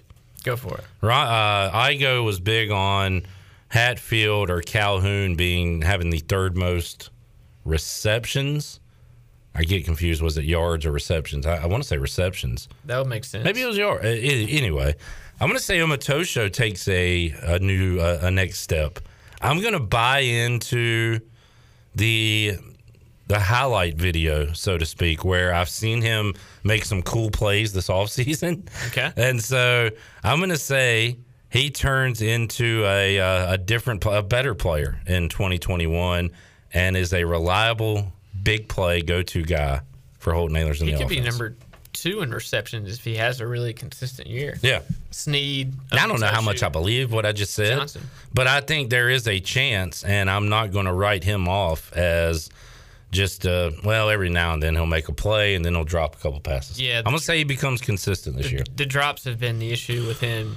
Uh, but he hasn't been here very long either. So to your point, he. Um, I would say he's been here a long time. No, well, he transferred in in 19, like preseason camp, and wasn't like didn't know the playbook and like wasn't, uh, you know, it took him a, a most of the year to kind of fully get involved, and then so last year to me was kind of his first full year, if I have the timeline right. Okay, yeah, I guess. Yeah, because he wasn't he didn't play at UCLA, and then 19 he showed up like a week before the first game, like Well, this is his third year. I mean, he's Yeah. But to your point, 19 was was tough. they really baby stepped him along. Yeah. It feels like because he got here kind of late. Whatever. He got late in 19. Last year was his, you know, was the. All right, this is the year for Audie Omotosho. You heard it here first. I like it. Uh, and again, I, has anybody caught your eye? I, I'm starting to lose hope on my Andre Pagis call. Yeah. Tyler Savage is the one. Savage, you hear a lot from. Um, the former quarterback Hudson, you hear Yeah. quite a bit of. You like Savage? Savage is your guy. I mean, I I honestly think, I think there's a big drop off. I think Okay. I don't know how any fourth receiver, you know, Hatfield maybe, like Igo said, like really, really factors into it. To me, it's your three guys, a receiver, your two running backs, and some version of tight ends. Um, I don't think anybody in the receiver room makes a, a major, you know, it doesn't become like a star or anything, in my opinion. I think they they throw a lot to Snead and Johnson and Omotosho. If the tight ends emerge, that kind of becomes the other weapon. So, yeah. All right. Uh, I don't and think Savage is going to become a leading receiver this year. Right, Over okay. the guys ahead of him, I guess. I think those three guys are your You're probably you're, as you're- I like to say. You're probably right, but once Snead came in, he hit the ground running. Is there a you know? I, I still think there's an opportunity for a guy we don't know quite yet Yeah. to make uh, I an think impact. Hatfield has that potential. and he Hatfield's a known, but he had a down Kind sophomore of up and season. Yeah. Whereas uh, his freshman year, like he, you know, Donnie Kirkpatrick kept talking about, we got to find a way to get him the ball two or three times every game, uh, specifically. So, all right, well, there's your offense. Tight end. It seems like Shane Calhoun has emerged, uh, maybe head and shoulders above the other guys at, to this point. I think the most complete as far as what they're looking, blocking, receiving, you know, knowing the offense stuff. Ryan Jones is still the wild card there to me, just because of the talent, and, and I guess that's just like a, I don't know what the word is. Uh, it's a it's a sexy name type thing. Like when you have a transfer from Oklahoma, you're gonna want to keep tabs on him. You know, I mean that, that's just part of it. Um, if you transfer in from like another school, just the Oklahoma thing has some luster to it, and that Lincoln Riley was the coach there, and you know he's Wow. got some talent. So That whole thing's lost its luster to me over the years with Chase Hayden and all Yeah. these guys coming. But I, my point is like Arkansas versus Oklahoma. You know, nah. if you get like to me, there's like the Alabama, Oklahoma, Ohio State. Who else do we put in that category? Okay, we got Worth Gregory from Alabama, but he was a punter. Who the uh, Nigel Knott came from Alabama. How'd that work That out? didn't work out well. Yeah, I, Um, I don't so- care. yeah. I'm gonna pull a Tom Berenger who played the role of, um, let's see, in the Junction Boys, the old uh, who's the uh, Bear Bryant. Yep. I don't care who your mama is. I don't care who your daddy is. I don't care where they went to school, Ronnie. They got a. It's a clean slate with me. You went to Bama. You went to NC Wesleyan. Doesn't matter. Line up. Okay. I'm with you. My hard ass, Ronnie. All right, let's take a timeout. We'll come back. When we return, we'll talk defense. We'll go down. That was kind of cool. I didn't really plan on doing it that way, but I think that's the best way to do it. Okay. Just go position group by position group. What have you seen? What do you want to see? How will it translate uh, to the regular season? We'll do that when we return when uh, Ronnie Woodward rejoins us here after this timeout.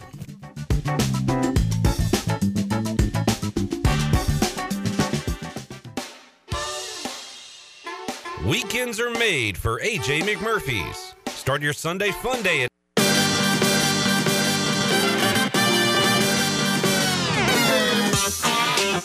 You're listening to Hour 2 of Pirate Radio Live. This hour is brought to you by University PC Care, your local tech support experts for all your business needs. Let University PC Care take care of it so you can take care of business. Visit universitypccare.com to learn more today. Now, back to the show. Welcome back. Tommy's Express Car Wash. Come experience the difference at Tommy's.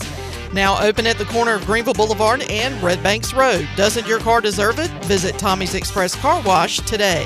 Now let's head back in to Pirate Radio Live. Here is your host, Cliff Brock. Back with you on Pirate Radio Live on a Thursday. I started the show fired up. I have remained fired up. I will take that to an even higher level once Ryan Robinson joins us at 5 o'clock because he is always full of energy. He'll join Troy D and I here uh, on Pirate Radio Live to get you set for uh, what you need to know uh, for the upcoming ECU football season and beyond. It has been rocking and rolling around these parts with students, families, and uh, everybody going to UBE. Uh, I think everybody that's coming to East Carolina has entered the UBE doors over the last uh, couple of days. The parking lot has been jammed and uh, kind of almost got the feel of a, a home game day when we're here with you on the Bud Light pregame tailgate when UBE's like jam packed for the first, say, two and a half hours. Then it starts to thin out. And then when we're 30 minutes before game, we're here in the building and we look outside and it's like a ghost town. It's kind of eerie because everybody has made their way over to Dowdy Ficklen Stadium. We are two weeks away from kickoff uh, and the Bud Light pregame tailgate. 3:30 our start time to get you ready for the 7:30 kickoff between the Pirates and Mountaineers. That line has continued to trickle down. App State a 10 and a half point favorite as we sit here this very minute. All right, Ronnie Woodward and I have about 10 or so minutes to talk about the defense so far this fall camp. Ronnie, uh, Rick DeBrew is a pretty rocked up guy, Shirley. I would say. How is You know, Rick he, DeBrew's a pretty rocked up guy. how is he and the defensive line? Is that not the best phrase ever? like it. It kind of motivates me to want to get in shape, just so I could say before I die that at one point I was a rocked up guy. I just You've always been a brocked up guy. oh boy, that is that's wow. Was that supposed to be funny?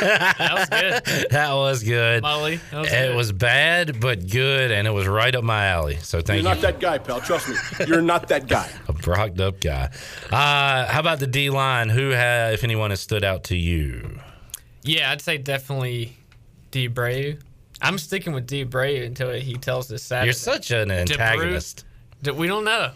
We're gonna. What do you mean it we don't know? Mike Houston said Rick DeBrew's a pretty rocked up guy. You know, Rick DeBrew's a pretty rocked up guy. Well, we also called uh, Bryson Worrell. Worrell for you know like. Do you really? I mean, Hey, sometimes coaches aren't right either. You got to go straight to the kid. buddy of mine, Brandon Manning, was sitting beside Alec Makarevich's uh, family, and they notified him that we had been saying his name wrong. Exactly. Instead of Makarevich, it's Makarevich. So uh, maybe we need to hear it from the horse's mouth. We do. Is Rick DeBrew a rocked up guy, or is Rick Diabreu a rocked up guy? That's You me. know, Rick DeBrew's a pretty rocked up guy. That's one of the missions for Saturday at Meet the Pirates for me and Igo. Okay. First and first and center, front and Who, center. who outside of uh, Rock? We why don't we just call him Rock? There you go. Number fifteen. Rock DeBrew. Uh, He's I- thrown me off at camp a few times. During, I'm out there in practice too, because he's number 15. He's defensive line. I'm like, who is that guy? Got to be honest. Jenny and uh, Glenn have done a great job covering these fall camps for us. Pictures, video, uh, interviews. Uh, fantastic job. I am not up to date on my ECU numbers. I'll go ahead and admit it, right? Number change. Well, Yeah. he used to be 55, 52, somewhere in there. It's still He weird for me to see Bruce with a single digit. Yeah, and he's I've been that, that way too. over a year, I think, at this point. No, this will be. He used to be 38 up until this season. Last year, he wasn't single digit? He was 38. I'm Okay. Sure. All right. But 15 on the line. That's weird. I've gone in the roster like, man, that guy had a good play. I had you know same thing on a video or whatever, and then I'm like, oh yeah, Tyler tweets in. He's in. Uh, oh, that's a good point. New dad Ronnie Woodward now rocking the dad jokes. I'm, hey, that's part of the gig. It is. You I get went. I bought a Sam's Club polo recently. like Wow. that's part of the gig too, man. you are you got like ten years left to live once you start doing that. You got to you got to rep the game. If you're gonna be A Sam's Club polo. It's you know what? While we're talking about it, um, see you're I made one of the. You know the phrase "you get what you pay for." Usually that's true. Not in this case, because I got these shoes at. Uh, these are uh, George's. okay. I got them at a store in New Jersey called Walmart. I think there's a couple around here. Fifteen dollars. I figured they would fall apart as I walked out of the store, but they are the most comfortable shoes that I've ever owned. and I mean, what a buy! And Ronnie, uh, you'll experience this. I got my daughter a new pair of Adidas's that were around 80 bucks or so more than these. Yep. I think these are still better. and you feel good about it. But buying uh, little kids shoes is fun too because you can just buy like the micro sized of really cool shoes. Yeah. that that was one of my enjoyments Oh, yeah. um, of a very young toddler. There's been a lot of pink Nikes. Yeah. Purple and pink and whatever combos of of girly like Serena Williams gear. Yeah, but I like really buy. cool shoes. Yeah. Uh, what the hell are we talking about? The D line. Rick I don't know how DeBru's we- a rocked up guy. Yeah. Um, oh, we were talking about number changes. Anybody else on the D line? You know who we haven't talked about at all? Did you mention Jair Wilson? We ain't got there yet, bruh. No, he's not a lineman. Travion Freshwater. Yeah. I think he's still. MIA. I, I, I mean, I've he's seen there. some decent things from him, but it, I think it's, it's still a reserve role. I mean, to me, it's Elijah Morris Yeah. and number 15, Rick. Um, he, those two are the the starters, no question, the dudes up front, and I think they're trying to find what, you know, what's the next whatever in line, the next set of guys. Because especially early in the year, defensive linemen, you rotate a lot. You have to. So that's that's something I'm going to look for Saturday too. But I think that's the area where they're still still searching for that depth. Um, there's some others. Uh, Xavier McIver. There's some other guys that you mentioned. Oh, there's a slew of young Yeah. defensive linemen. Who's gonna be consistent and make those plays? I don't think they have the answers there yet. Still trying to figure it out. But uh, Rick uh, D'Abreu rocked up guy. has been he's been really good. I think he could be a, a serious player for some years uh, in this league and on this team. Is Jeremy Lewis the starting rush in for the Pirates two weeks from today? It sure looks like it. Okay.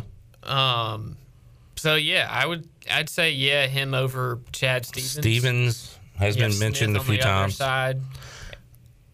Yeah, where is Xavier Smith playing? I mean, I think he's going to do a lot of shifting and rotating, and whatnot. But Because I think if you have him and he's effective at an end, and you could have Bruce and who, Miles Berry, Aaron Barry. Ramsor, yep, in the middle.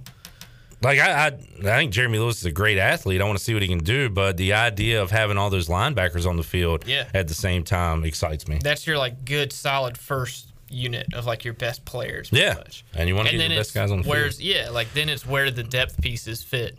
But I'm with you. I think that's your best. Whatever we just said, six, pretty much two linemen, four linebackers, or in you know rush in, whatever it kind of is now. I don't even know linebacker, outside linebacker, rush in, Xavier Smith, Jeremy Lewis, roll, whatever you want to call it, and then the the guys in the middle who are all veteran guys. I'm with you. Gerard Stringer got Wally pipped. He uh, or Yeah, did he he? somewhere in there. Or did he? He uh, got hurt. Jaira Wilson came uh, on the scene and looked great in his first year uh, as a key member of the Pirate defense. But it sounds like Stringer's come back really strong, Ronnie. Yeah, yeah, I think. And Blake Harrell is one. When I had an interview with Harrell during the summer, he mentioned that well before camp that Well, that was his first look at yeah, Stringer. that's exactly like last year he was out.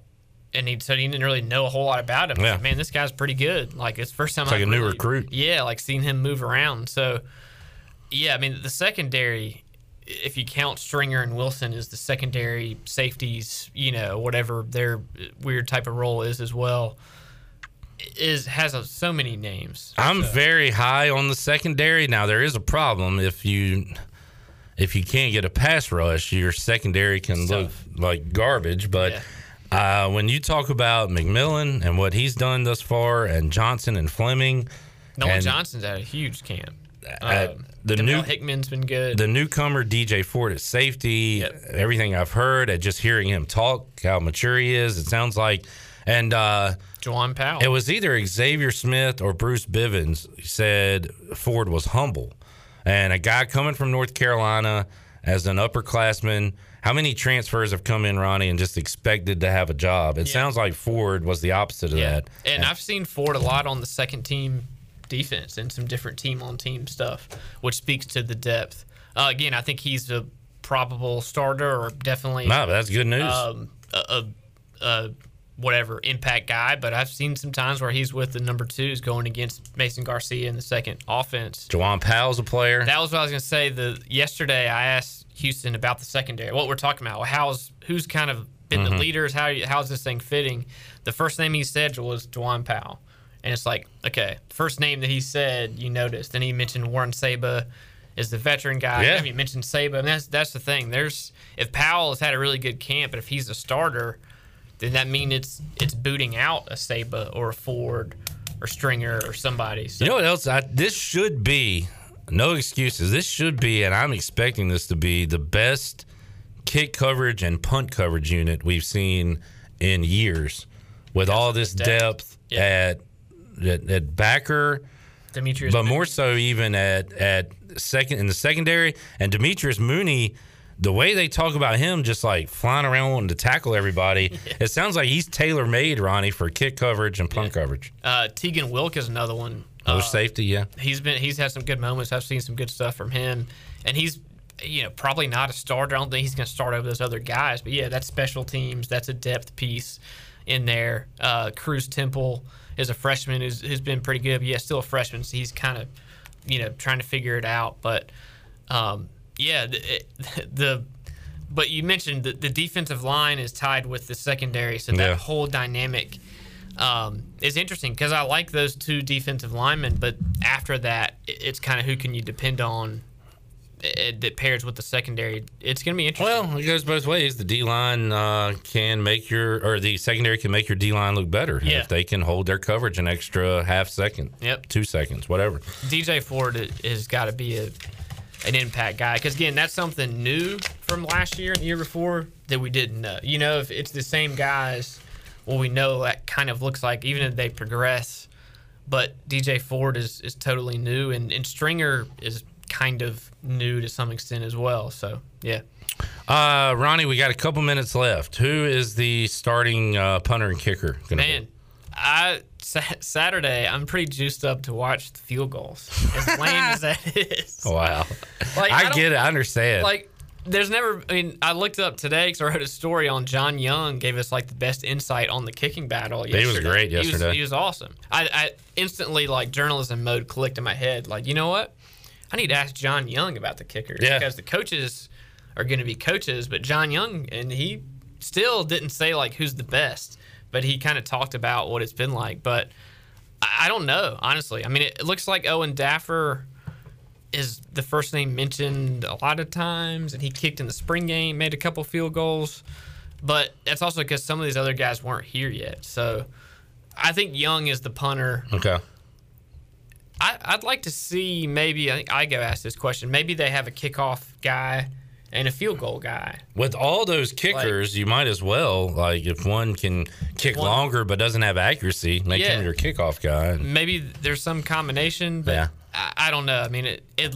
If I had to pick, I'd say maybe Daffer, just because I know that name more than the others. But Okay. I do want to check that out honestly Saturday to see how they they do. All right, Ronnie, we are out of time. That was a uh, a good hour of football talk with a little basketball talk mixed in. So, um, would you like to do some over unders next week? Yeah, We do it for baseball. that's a good point. I don't know if we've done it for football. I think me, maybe it was me, Igo and I. I can't remember. But uh, how about I plan that for one day next week? Next Thursday. You want to shoot for Thursday again? I like the Thursday at four o'clock slot. Thursday, 4 o'clock. ECU football over unders for the 2021 season will be coming your way. Shirley, let's get a break in. We'll come back. Hour three of Pirate Radio Live on the way. Troy D will be here. Ryan Robinson will join us as well. More Pirate football talk on the way. And we'll make you a winner. Open up the booty bag. It's all ahead. Hour three, Pirate Radio Live. Back with you after this.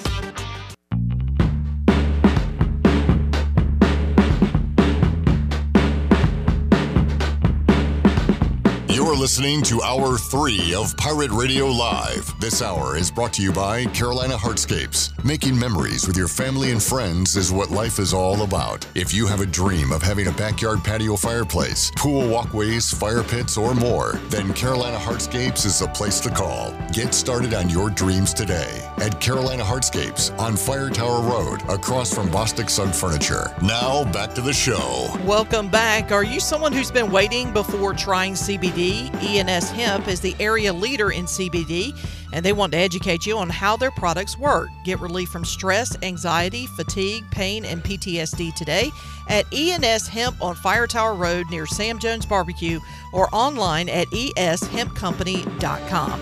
Now let's head back in to PRL. Here's Cliff Brock. Hour three of Pirate Radio Live here on a Thursday, two weeks away from kickoff. Two weeks from right now, we'll be in the middle of the Bud Light pregame tailgate, getting you ready for East Carolina and Appalachian State. Troy D is alongside. Hello, Troy. Man, you read my mind Cliff. I was just uh, thinking about that. How two weeks from right now, we will be neck deep in the Bud Light pregame tailgate show. And you know how fast two weeks goes by at this time of year. It's going to seem Snap like a week. finger. Two weeks is really going to seem like a week. That's what I think. It's coming. Yeah. And we are fired up and ready to go. We're going to talk a lot of football today and ECU athletics. Lots to catch up on and talk about with Ryan Robinson, who was like the. Uh, I have to get his new. T- you know, he's got a new title now. This is the first time we've had him on officially since being named director of the Pirate Club. That's right. So, you know, he's still assistant athletic director, but now he's in charge of fundraising for the athletic department. So we'll talk to Ryan about that and all the other things as they get ready for a September 11th kickoff, first home game in Dowdy Ficklen Stadium. And it'll be the first time uh, fans have been back in Dowdy Ficklen Stadium in full force. And what? Since Uh, 2019. Yeah, since two years. So lots to get ready for for ECU football Cliff, and we got a lot of topics to cover with Ryan Robinson. If you got a question, you can uh, send it to us on Twitter and Facebook. I believe we've already got a couple uh, that we can get to and ask Ryan Robinson. So we will do that. We will open up the Pirate Radio booty bag and have more for you in hour three of Pirate Radio Live. We're back with you after this.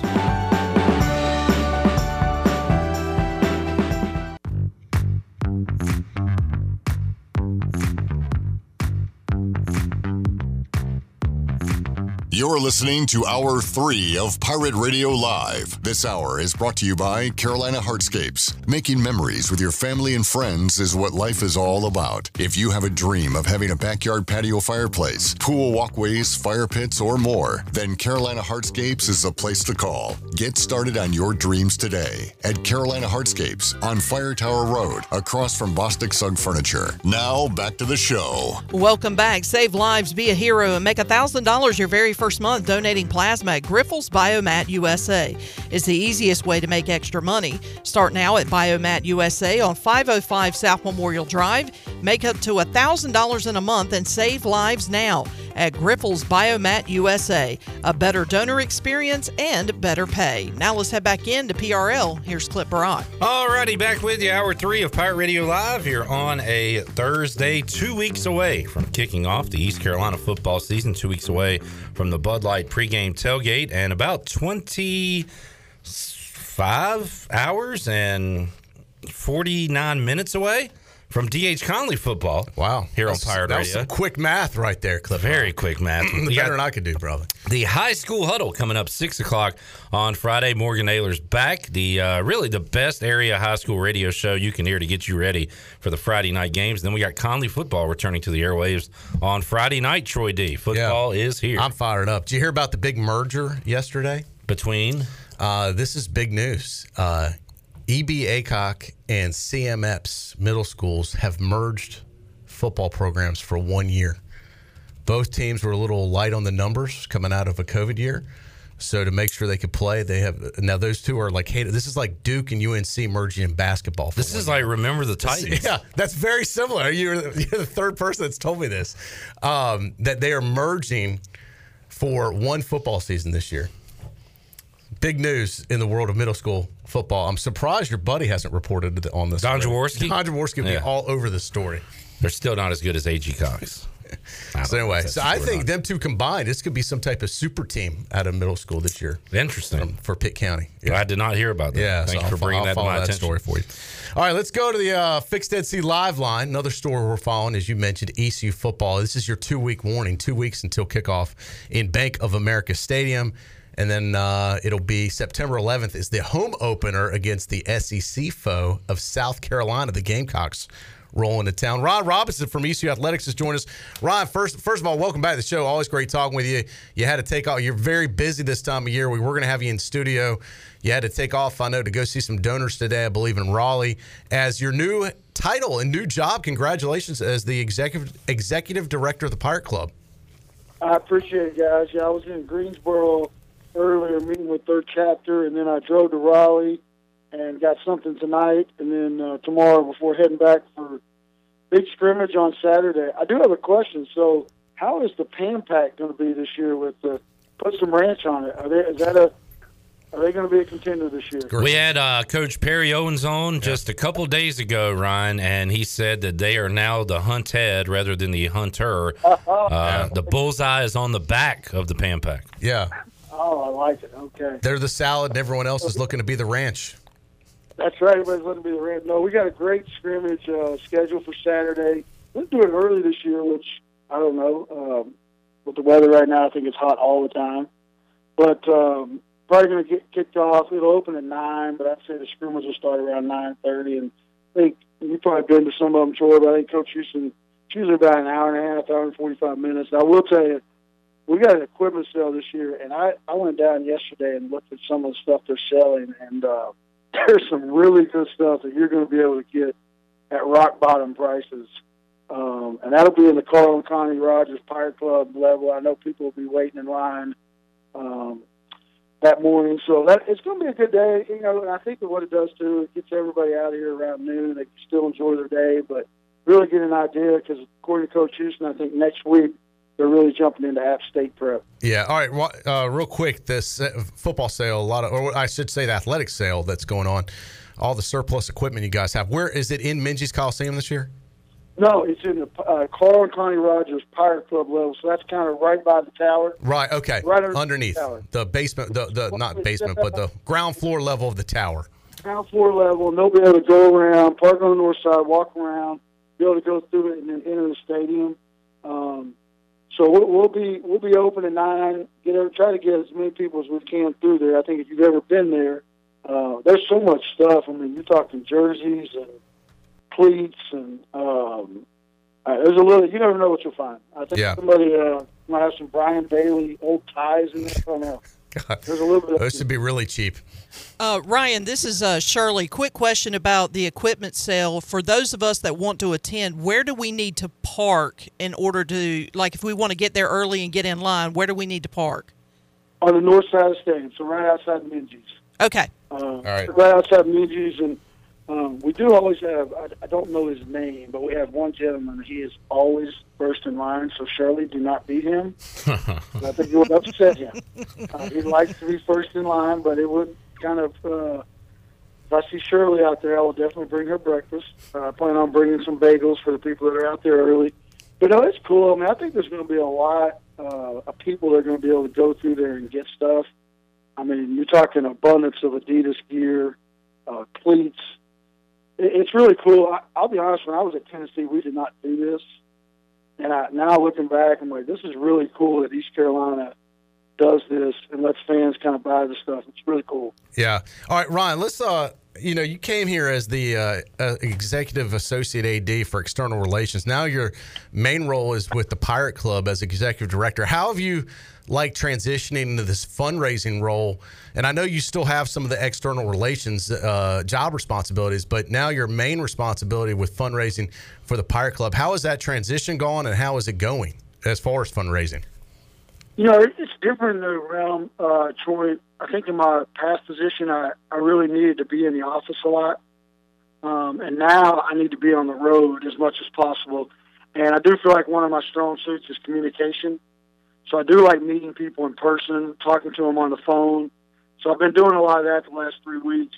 But, you know, really, I feel like all my career I've been a fundraiser. You know, I, I did a lot of fundraising early on in my career. But now I, I love it because I think we have a really good staff. Uh, we got a lot of energy right now in the Pirate Club, and that's including Big Guy. Big Guy brings the energy too.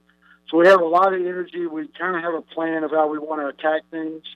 Um, really getting back and hitting the chapters, but also every donor counts. And I know people say it all the time, but like we really got to reach the donors at the lower level and and really cultivate that relationship. And I've been really enjoying my phone calls probably over the last month.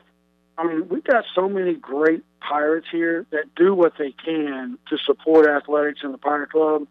So I, I really like it, Troy. I think we're we're going to probably a couple weeks away from announcing several different kind of new initiatives with the Pirate Club. Um, you know, to get letter winners back involved, local businesses. So we have a lot of cool things uh, on tap, but it's definitely different. I will tell you that. Ron Robinson from I'm not in meetings anymore. I got you from, from ECU Athletics joining us on the Fixed NC Live line. Ron, how are we looking season ticket sales right now for ECU football? I know there's been a little bit of a bump up. Where where are the Pirates? And then also uh, second part of that question, what would it take? You know, what's the likelihood of a sellout for? The South Carolina home opener because if we're going to have a sellout, I feel that's the one game that's possible. But how far of a stretch is that to even be able to say that right now?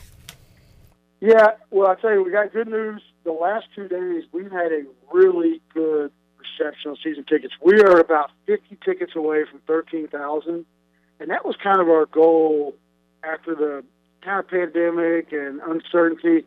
Now, I think year annually, we probably need to be at that 15 level. I think that's very fair. So hopefully we can get a big push. But I mean, Troy, you and I have talked about this. Season tickets are the key. So you know, you just kind of do the math of let's say we get, you know, say we have a great three weeks. We have fourteen thousand season tickets. For South Carolina, you'd like to get between seven and eight single game tickets, seven or eight thousand. That's twenty one thousand. You add in, let, let's hope we can get ten to twelve students, ten to twelve thousand students. So then you're in the 33, 34. The Bill Clark Homes thing was huge because that probably puts us over 40.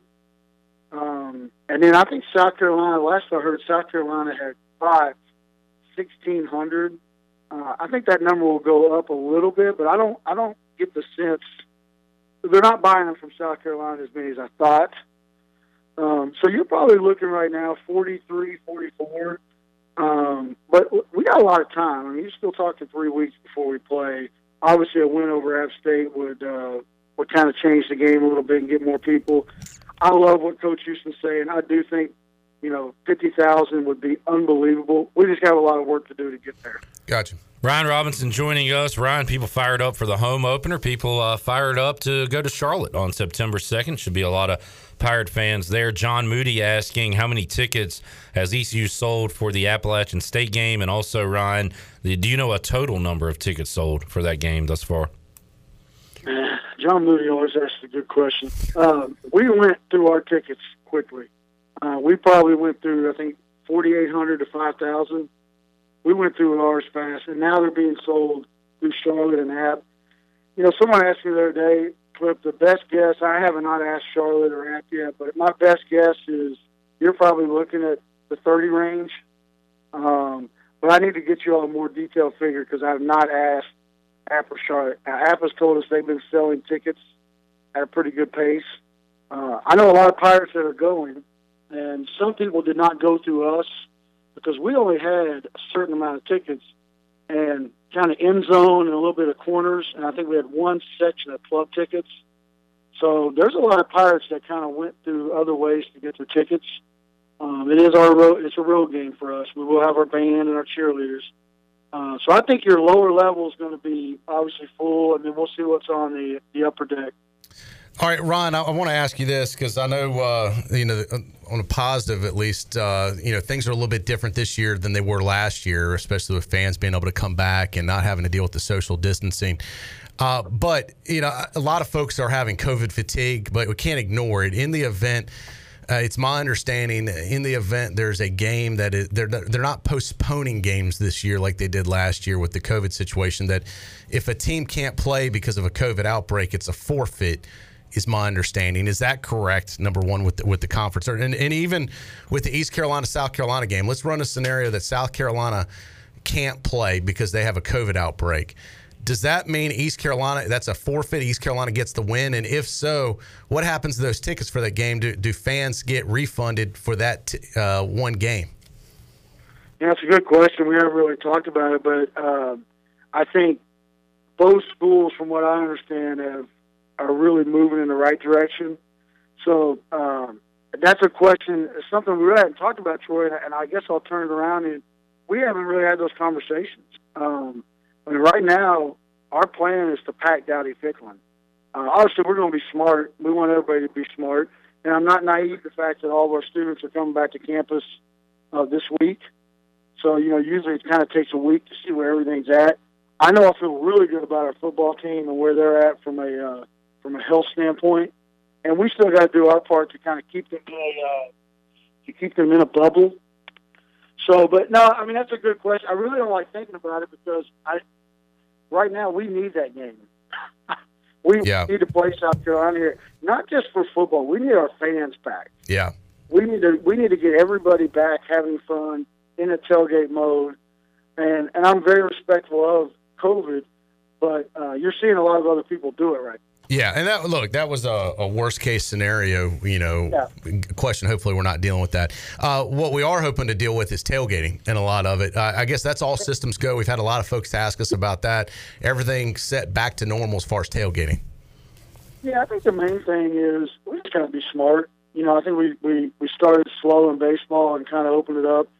I think everybody's just got to be respectful of everybody around them. Uh, you know, obviously when people come into our stadium, we'll still have masks available if they want to wear them. Um, so yeah, with tailgating right now, um, we've actually sold a lot of uh, a lot of parking lately. Um, we've actually sold a lot of seats in the tower in our trade club. So we're going to have a lot of tailgaters and a lot of people at that South Carolina game. But yeah, right now I don't, uh, don't anticipate any restrictions on that. But as you know, everything is kind of day by day. I know South Right. or Charlotte announced, I think, in their indoors areas, uh, in the club level, when you go to the concession stand or whatever, you need to have a mask on. So we're, we're following all the medical protocols. We John and I, John talks to them daily, and then kind of updates us. Speaking of indoor, Ryan Robinson, uh, perfect segue to my next question. the the final piece to the puzzle, really for ECU football, the, the facilities have really come a long way over the past uh, couple decades. But there is one glaring piece that that this team and program is missing, and you know, especially this time of year with the thunderstorms and the heat, where I'm going with this, and that's an indoor practice facility. Uh, I hear Coach Houston talk about it almost every time we have him on the show. Uh, now, as the chief fundraiser in charge of the Pirate Club, does that indoor practice facility fall on your shoulders, and will that become a reality while Ryan Robinson is at East Carolina as director of the Pirate Club? Well, I will tell you this: the most Coach Houston might say it to you. He says it to me a whole lot more than he says it to you guys. And John, here's the deal, man. We understand. I mean, you put an indoor facility on our campus. I would say our facilities would rival just about anybody. If you really think about it, we've got the new turf practice field uh, for football. We've got the auxiliary turf field. So it, it is a it's a next piece. We've got several things that need to be involved, whether we do a campaign or whatever. Um, but yeah, I mean, indoor facility, I would love to be a part of that. And I think you have support for it. I think right now, Troy, you're just kind of getting out of this pandemic. You're really still in it. I think you got to be mindful of things like that. But there's going to be a time and a place, and uh, it, it would be the final. It wouldn't be the final piece, but it would be a major addition to the ECU football program and our footprint. But not just ECU football. That kind of facility can be used by every sport. That's Um, yeah, that's I was true. The other day watching, you know, it was like six thirty in the morning. These girls are uh, soccer, I think, is out there running, you know, doing their conditioning. So uh, it could be used by a lot of things uh, for a lot of people. And I know uh, Coach Godwin has things on that he would like to get done. We have our, you know, I'd love at the end of the day, you know, men's and women's golf facility. So there's a lot of things on the list, but yes, indoor football facility um, is something I know Coach Houston and we, we talk about a lot. We just haven't moved forward with anything. The, the tickets that were purchased by Bill Clark Homes for the 6,000 upper deck tickets for that first home game, how, if someone, I assume those are going to be given away, I think you said to first responders and folks in the community that are deserving. How are you guys handling the distribution of those tickets and how does someone get one if they feel they fall in the category? Well, the Pirate Club is, is what we're doing is working with local organizations, and we're kind of making contact with them now. Um, and then they're going to kind of help us take some ownership and also distribute them as well. Uh, I want to make sure they end up in the right people's hands. So, for example, it would be me working with you know Vidant, and then the, you know them getting a list of people that want to come to the game, and then we will uh, distribute the tickets to them. But that was a huge deal. Like I can't thank Bill and Lance and Heath and Hunter enough because um, those are always tough tickets to sell. Uh, it kind of made me laugh. I think there was I've been a South Carolina fan made a comment the other day, but it's sad you got to sell you know six thousand tickets. Well, you're going to see that around college football a lot, uh, and kind of upper deck. So for them to do that, and then for us to honor uh, these heroes, man, it's a pretty cool deal. I, I'm fired up about it. Uh, plus the anniversary of 9/11. So we got some really cool stuff planned for that game. Ryan, sounds good. I know we'll get you back on before the first home opener to kind of go over some of the stuff in details. Uh, yeah. and, and I know a lot of the stuff's still being finalized and worked on now, and you got a few weeks before the, the season opener kicks off here in Greenville for South Carolina. But anything you want fans to know uh, while we got you on, any new concession things? I know you you were the one that was really kind of headed up the fan friendly pricing at, at, some of the concession items. Will that be back this year now that fans are back? Yeah, that'll be back. We'll have the kids on. We're kind of working on a few other things that uh, hopefully next week be ready to to announce. Um, but really, I mean, right now uh, we just need to sell tickets, but also just get get the momentum. I, I can feel it every in Greenville, everywhere I go. People are talking about Pirate football, so we've got to get that momentum, and then come September 11th, um, what's Coach Houston say? Let's lock the gates and play. Um, so it gets me fired up even thinking about it. Every time I hear Coach Houston do one of his post practice videos, I'm ready to roll. Awesome stuff. Ryan, thanks for joining us, man. We'll hook up again uh, next week or two, one more time before uh, the kickoff, and look forward to catching up again. Shirley, what kind of bagel do you want Saturday? Wow, this is service right here.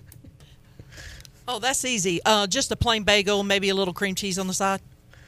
Okay, you got it. Cliff, uh, you have a great day and enjoy the high school football this weekend. And uh, you guys have a have a great evening. All right, thanks, Ryan. Appreciate Double you R. checking in. All the best, Ryan Robinson with ECU Athletics has more titles than a business card can hold. Yeah, ah, some of those are fake, but most of them are real. Which one's fake? I don't know. External, internal. Well, he's external. He's an external guy. What does that mean? That means he deals with the public like this. This is an external interview. Internal is like a, a guy like a JJ McLam type that's handling the operations inside over there on campus. Ryan's more of an external guy. He handles, you know, fans, media. What are you, his agent, his attorney, his advocate? I don't care about any of this. I was just asking which one was fake. I just All right, let's move on. Everything's real. Double R firing us up uh, for some pirate football. Let's uh, let's get a break in. Shirley, we need to make somebody a winner. I'm right off. glad. I'm just glad Booty, we're booty, talking. booty, booty, Sorry. booty everywhere. I'm- Booty, booty, booty, booty, You booty wanna do your own show? I'm just so glad we're talking about like fans being back. Remember this time last year? I remember it. No fan, like very well. We weren't even sure if we could cover it as a media, and, and then even then we only got like oh, I mean, only one person per media outlet could go. Remember? I mean, it was like freaking crazy last year. I I'm looking ahead. I can't look back. I'm fired up about this year. We are uh man, two weeks away. It's gonna be awesome. Shirley, what are we giving away today? Lunch for two at Tiebreakers. All right, 317-1250. What caller are we looking for? Caller number 10. All right, caller 10. A lot of great options over there at Tiebreakers. And you can be a winner if you are caller 10, 317 1250. We'll be back with more Pirate Radio Live on a Thursday after this.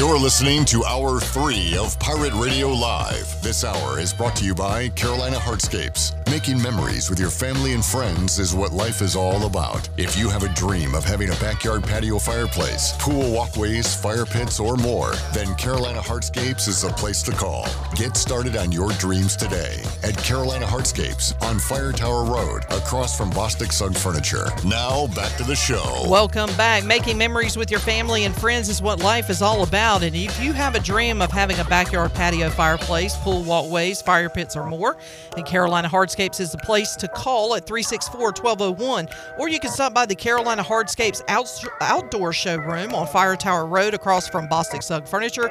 Get started on your dreams today at Carolina Hardscapes. And congratulations to Brad Wheeler of Greenville. Picked up a uh, lunch for two for at Tiebreakers. Tiebreakers is open every day at 11 a.m. and is the best place to watch your favorite sports while enjoying the best wings in town, along with sandwiches, appetizers, cold beer, and more.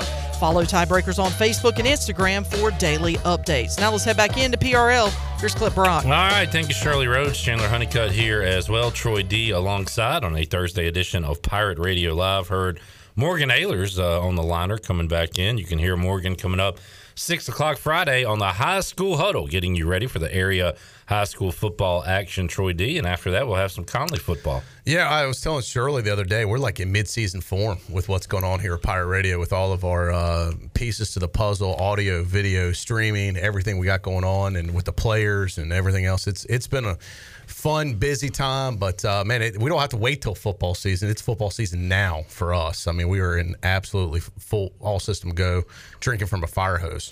And one part of this uh, this part of the the football calendar, you, you worry about injuries, you worry about the police blotter.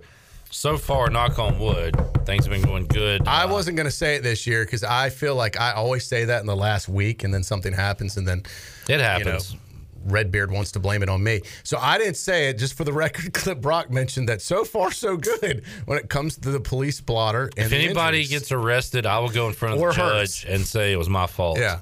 because I mentioned it.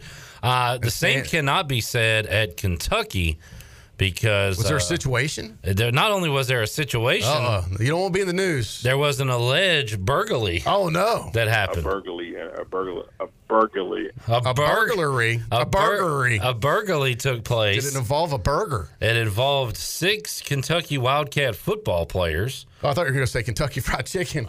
It was at a KFC. No, it was not. It was uh, Was apparently. that supposed to be funny? Uh, thank you, Bully. Uh, and boy, this is dating back to March the 6th, and they were charged August 19th, today. Huh. There was a party being thrown at a residence. During the party, uh, individuals entered the residence uninvited, were asked to leave. They uh, became upset. They came back with three more people. Three people were involved originally. They came back with three more. Uh, somebody pointed a gun at somebody. Oh, boy. And uh, there was also a burglary uh, And, involved. and there were obviously A players. burglary, a burglary, a No. burglary. Have these players been suspended? Uh, all I know at this point is they have been charged. Yeah, wow, So tough stuff. this is not what you want to see from your uh, your Yeah. football team. Well, those haven't been been proven guilty yet. We should say Correct. Only, only charged. Charged. Uh, and by the way, a happy uh, B. Pays, our old colleague's birthday was yesterday. Who- Happy who, bur- who, who bur- coined the phrase Happy bird A birthday. Happy burger, birthday. birthday. Birds. He did throw up an epic picture of himself as a kid with the uh, one of the greatest. Wow. What would you call that? Um, what's It's that? a little bit of bowl, a little bit of mullet. Uh, yeah, one not of the great- mullet. it's- greatest bowl cuts I've ever seen in history. I It do believe like- I shared that haircut when I was at probably his age. It's like a Beatles son. One of the Yeah. uh, one of the Beatles. So B Pace checking in. Captain Bur- Burgley uh, there. I hope They he'll do. call A us. burglary, a burglary, a burglary. I hope we get something good like that this year in the fifth quarter. Well, first game's a night game, so Yeah. we'll be taking calls starting around eleven o'clock, eleven fifteen. I talked to a uh, friend and client today. He's like, "Ah, I can't wait for that. I love that first qu- that first night game, fifth quarter." He goes, "That first hour's bumping, and then as it goes on, and people keep drinking, it kind of it turns into some other things." And some years, but he was just talking about how entertaining it is for him. Some years we kind of lean into the season with a, a Tony Collins special and Elon, or you know, right. Uh, this is a very important game. We're it's a- on a national stage. Yeah, huge underdog we are, by the way. It's a night game, so like you take all that, Troy, all the calls we usually get, Mm-hmm. multiply it by three, and Yeah. seven extra beers, and Right. uh, it's going to be a fun show. Oh, one, I think one way or the other. Yeah. Um, And we got some uh, big announcements concerning that next week. So, but Troy, could you imagine if ECU was able to win that game? oh, I've imagined And it. then I, and then I I've heard you with the players on Monday talking about guys. Could you imagine if you were two and zero? Oh? Yeah, that's what what that I'm would at. be like. I'm at two and zero mentally already. I've mentally checked into two and zero. You hadn't got to Marshall. I'm yet. not going past it right now. You I'm hadn't got to ahead. Huntington. I'm not going to look ahead like that. I'm staying at two and zero and going to hold it two and zero and enjoy it for a little while Good. mentally. Yeah. I'm in my mind. I've gone to two and zero. Look, kids, two weeks at a time. That's how we're treating. And then this. once we get to two and zero, then I'll worry about Marshall. Let's not get ahead of ourselves. In my mind, I've gone to two and no. Oh. Troy, if we're two and zero, you'll have Oh, us at twelve and zero at that point. God, I will be freaked out. I mean, you know me. I get amped up on stuff like this, and just thinking about it gets me going. Yeah, we don't need And it's to- been a long time since we've had something to feel good about around here, Cliff Brock. You don't need Do you to not agree? You don't need to uh, to remind me of what you're like when we're two and zero. Just Pirate go back to Scottie Montgomery's first year. Are hungry, hungry for success, hmm and are waiting and willing to support success here. I want to put some ranch on it. This is a proud, proud program, and people want to be able to stick their chest back out and talk junk again to their friends and family about ECU football. Could this team provide that ability? Could they? Yes. I think they could. Will that? Will? And will I'm saying they? it starts with beating App State, which is a major win to start the season. And then you take that momentum and you bring that home to Greenville for the home opener against South Carolina. And you choke the chicken and you beat them down and you walk away 2 0. All right. I mean, I'm on board. I'd love to see it happen. That's the scenario I'm playing out right now. I think it could happen. And uh, and and folks will be fired up for a, uh, a trip to Huntington. I mean, really, I feel if the Pirates can beat App State, they can beat South Carolina. I feel like if they lose to App State, they can beat South Carolina. Yeah, maybe. I mean, uh, you're right, but I just Yeah, God, it was just just to start two and zero. When's the last time this program started two and zero? Cliff Brock. I just told you when you freaked out about Motown. Yeah, that was some great times back then. It was awesome. short lived, but boy, it felt good. Hey, uh, that fifth quarter was fun. It was, and it was beating NC State that really put it over the top. Outside of you screaming and talking about apologies, but it was Yeah. a fun time. I lost my mind a little bit there. Look, it happens, and that's great though. Yeah. You were excited. Yeah, We want to be excited again. some people abuse drugs. Cliff. Some people abuse alcohol. What do you Some people abuse? abuse spouses. I, I abuse pirate victories. I took that pirate victory and I King of abused- analogy strikes again. I abused it in the wrong way and I went overboard. And Yeah. for that, I am sorry. Yeah. I will try not to abuse any more pirate Uh, victories like that. Be you, man. It wasn't abused. I used the pirate victory to go No. a little overboard. Do time. you? I got caught up in the moment, No. as most fans did back then. The difference is, I will admit that I got caught up in the moment. So now you're the bigger a lot man. of people have run. No, they're like, "Oh, that wasn't me." They were just as geeked up as I was. Who? like who? Who? Oh my god! Like the, half the Pirate Nation, the majority of people were. The difference is, I had a platform, a microphone, and we were recording it. and if you did deny it, we could just play it. Right. So most people, there's no evidence of it. but let me tell you something.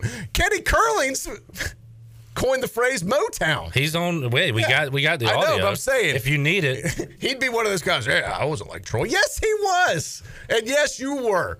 A lot of you were, and it's okay. I want to be back there again where we can be united for something fun, not divided because of something bad. and again, if we start two and zero, and you want to freak out, I say go for it because that's who you are. If you can't, Yeah. if you can't control it, just you know go all I'm out. just, gonna, I'm just gonna take it easy right now. Oh, boy. I'm not going crazy, but I am. I tell you what, I like what I'm hearing from Coach Houston. yes, these coaches. I like what I'm hearing from the players, which we've never had this type of access to talk to them as much as we've had. Yeah. both on the air and off the air. And I'm I'm buying in, Cliff. I'm, I'm moving my chips on the pirate purple side of the craps table right now. Okay. We've been Now, on will, the. will uh, it pay off, or will we crap out? We've been on the crap table. We are now on the craps table, and we're pushing in, I am going. and we're gonna get it back. I'm not saying I'm all in, but I'm definitely pay, placing a bet on the Pirates this year. I, I, figuratively, I, I like where this program's headed. Uh, Kenny uh, has responded, I believe. What did he? Kenny Curlins, when we are says on Facebook Live, when we are two and zero, it will be Houston. We don't have a problem. That's uh, Nicely done, Top notch stuff there. Ken. Yeah. Uh, Mike says Troy's probably making New Year's Day bowl plans. Is that Not- if we're two and zero? Not yet. No. I, well, I'm not. I can't predict how I will feel if I'm two and zero. I'm just saying I'm mentally ready to go there. I feel that this could happen this year. Now the team's got to hold up their end of the bargain. Yeah, they got to win. But uh, By the Ken- way- Kenny officially apologizing for Motown too. So there, you got two apologies on today's show. I'm not. I'm not the one who needs apologies. That's that's your game, Troy. I'm talking the you collective you, the audience. Okay, I say you. I didn't mean you. You. Yeah, because you keep a ledger in your office of who owes who an apology. I do. You're I- a big apology I guy. keep a track. how do you? How are you going to remember unless you write it down? That's Cliff? true. Uh, which, by the way, um, is this a new green Troy D we have here? What's going on with your notes today? a little behind the curtain here. Well, I just, you know, I needed to make some notes. I was thinking about Ryan coming on earlier, and I did not feel like the. the we have a giant box I know. of scrap paper. I know. And then, so I was at my desk, and I did. I was like, you know what? I need to. I want to jot some stuff down, so I don't forget to ask Ryan about just a few key bullet points. Great show prep. And I did not feel like getting up from my desk to get the scrap paper, so I had an available napkin that I used. The man is writing on napkins. I- I think it's you're- resourceful. Yeah. So you're like during the break, you're like, "Damn, man, Tom's tough. We, we don't have any scrap paper anymore." So let's say you didn't have a napkin. Do you just write on your cup at that point? No, I, I would have gotten up then and gotten the, the paper. I was just comfortable in my chair. Nah, I it didn't feel like good. getting up. I was like, you know what? I have this napkin available. It was probably gonna go in the trash anyway. Let me make a notepad out of it, and then we'll go from there. You're like Survivor Man. You're- yeah, sometimes you just got to use the resources you have in front of you. Cliff. Well done. I like it. Thank you. By the way, Troy, this is good news for the Pirates, I guess, but the line is down to 10 and a half. Oh well, I'd like to get that down to single digit. I think it'll be down single digits. The way it's kickoff. trending, I think it, it could appears get, that way. I think by kickoff that thing could be down to like eight. It started at least. Did it ever get to 14? I think I remember 13. I thought 13 and a half. I Yeah. saw was the high water mark. And that's a pretty. I mean, he's gone down a full field goal here in uh, a couple of months, I guess. a Which a means half. a lot of the money going on ECU and people uh, taking the points. money that Vegas thinks is important. As, as Jeff Nadeau said, he knows more about it than I do, but the smart money, Yeah. Troy D, is on East Carolina at this point. Well, and if you could get ECU with 13 and a half points, Yeah. I, I got you know I got out of the sports betting business because I just was you know too a younger Troy D just did not do very well with that one year, and it was just time to exit that strategy. wow, you are a stronger man than I. But if I was going to wager on the game and you could get 13 and a half points and ECU, I mean, once again, ECU loses by 10, you still win. You know, for folks that don't gamble much, you you almost get a two touchdown lead to start the game. Yep, I like that. I do too. I don't know if I, I, you know, I'm a little nervous to bet this straight up either way when it comes to you know betting money, but 13 and a half points, that's a lot of points, Cliff. For week one, That's we I think a lot of people took that. We're basing it off of last year again. Uh, App State has a, a new quarterback who has is a talented quarterback. Did not play well at Duke. East Carolina has just about everything coming back. Yeah. Uh, so they're basing it off of last year, what they think is going to happen. Uh, we've been burned on these week one games before with ECU spreads, but I I'm certainly on your side. That if I had to pick a side, I would take ECU plus the points. Yeah, and uh, look, App I believe has what 17 starters coming back. You know, just about all their COVID guys or that get a COVID year are coming back. Nobody like exited the program or went pro that I know of. So I mean, they're they've got a lot of leadership back on their Second year head coach, uh, their offensive coordinator Tony. Uh, well, Troy, I'm Troy, You're yeah, Troy. yeah. Tony Petersen. Yeah. Uh, split to Champaign, Illinois. Yeah, good So, gig uh, for him. Yeah. Yeah, that's a good. Uniting with uh, Chase Hayden, former ECU running back, who was in Illinois. Yeah. So there you go. Of course, Tony Petersen was the offensive coordinator last time East Carolina beat NC State. You know what? He was. Yeah. You know what else? He said, "You know what?" a whole lot. You know what? I like Tony you, Petersen. You know what? He did answer every question with "You know what." You know what? You know what? It was just kind It of was like his catchphrase. It was a split second Yeah. to think about the question. It was. A, a It nice sounds better than uh. It does, and I'm a big uh guy. uh. Unfortunately, I know. I got. I still sometimes struggle with that myself. But you know what? I'm getting better. Uh, Robert points Was that out. supposed to be funny? Robert points out. We also got burnt with Duke QBs. You know what? You're right. We did. That did not work out well. Were you, What was the uh, QB that came from Duke? you were a Nice. big Thomas Sirk guy. He was a nice kid, uh, nice guy. I tried to Just did uh, not did not pan out well here. Tried to tell you to relax field. on that I one. I get you know what I have tempered myself on the transfer deal. I've caught you know where I get a little since last year when you were excited about Chase Hayden and all the other guys. I really the the I tell you what burned me, Tyshon Dye. I was so Rest fired up about him, but I mean when he was tran when coming out of Clemson as a running back here, Yeah. and I really thought that guy would be a playmaker here, and I just was kind of just really surprised that it just didn't amount to more than it was. Well, the difference is this year, a guy like DJ Ford. Now I am high on him. Not only, uh, you know, he, he should be a productive player, but he's a very mature young man, which Yes. we found out through interviews and now through our, our Monday Pirate Radio uh, Players Lounge segments that he's got a good head on his shoulders. Troy, you Mm-hmm. He were does. talking to Bruce and Xavier.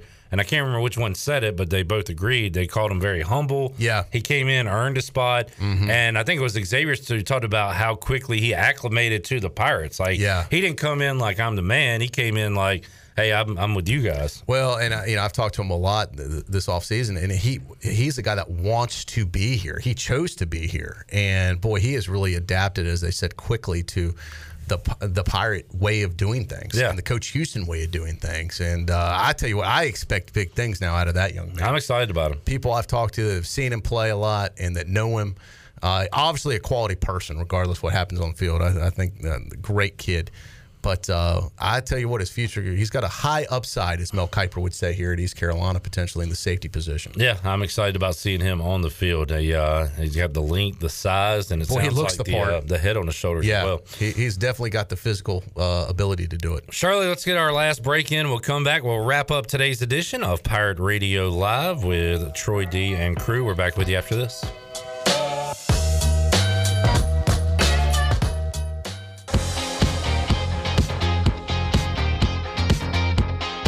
You're listening to Hour 3 of Pirate Radio Live. This hour is brought to you by Carolina Hardscapes. Making memories with your family and friends is what life is all about. If you have a dream of having a backyard patio fireplace, pool walkways, fire pits, or more, then Carolina Hardscapes is the place to call. Get started on your dreams today at Carolina Hardscapes on Fire Tower Road, across from Bostic Sugg Furniture. Now, back to the show. Welcome back. Taking a quick look at your stock market report. The Dow was down 66 points at 34,894. The Nasdaq was down uh, up 76, I should say, at 14,933, and the S&P was up 5 points at 4,405. That's your Wells Fargo Advisors financial report for a personal look into investing. Call Wells Fargo Advisors today at 756 6900 in Greenville.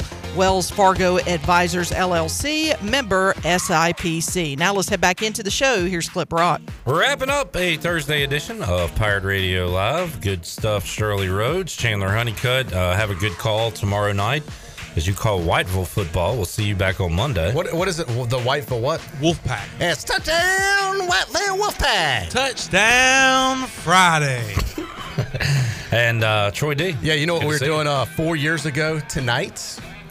What's that? Well, we were watching uh, Greenville, North Carolina as the top sports story in the nation on ESPN as the uh, Greenville Little League team back then, the All Star team combined for a uh, a combined no hitter in Williamsport. Awesome. That was remember that game? Yep. Awesome stuff. Four years ago. Not this year, unfortunately. That's right. What could have been. Yeah.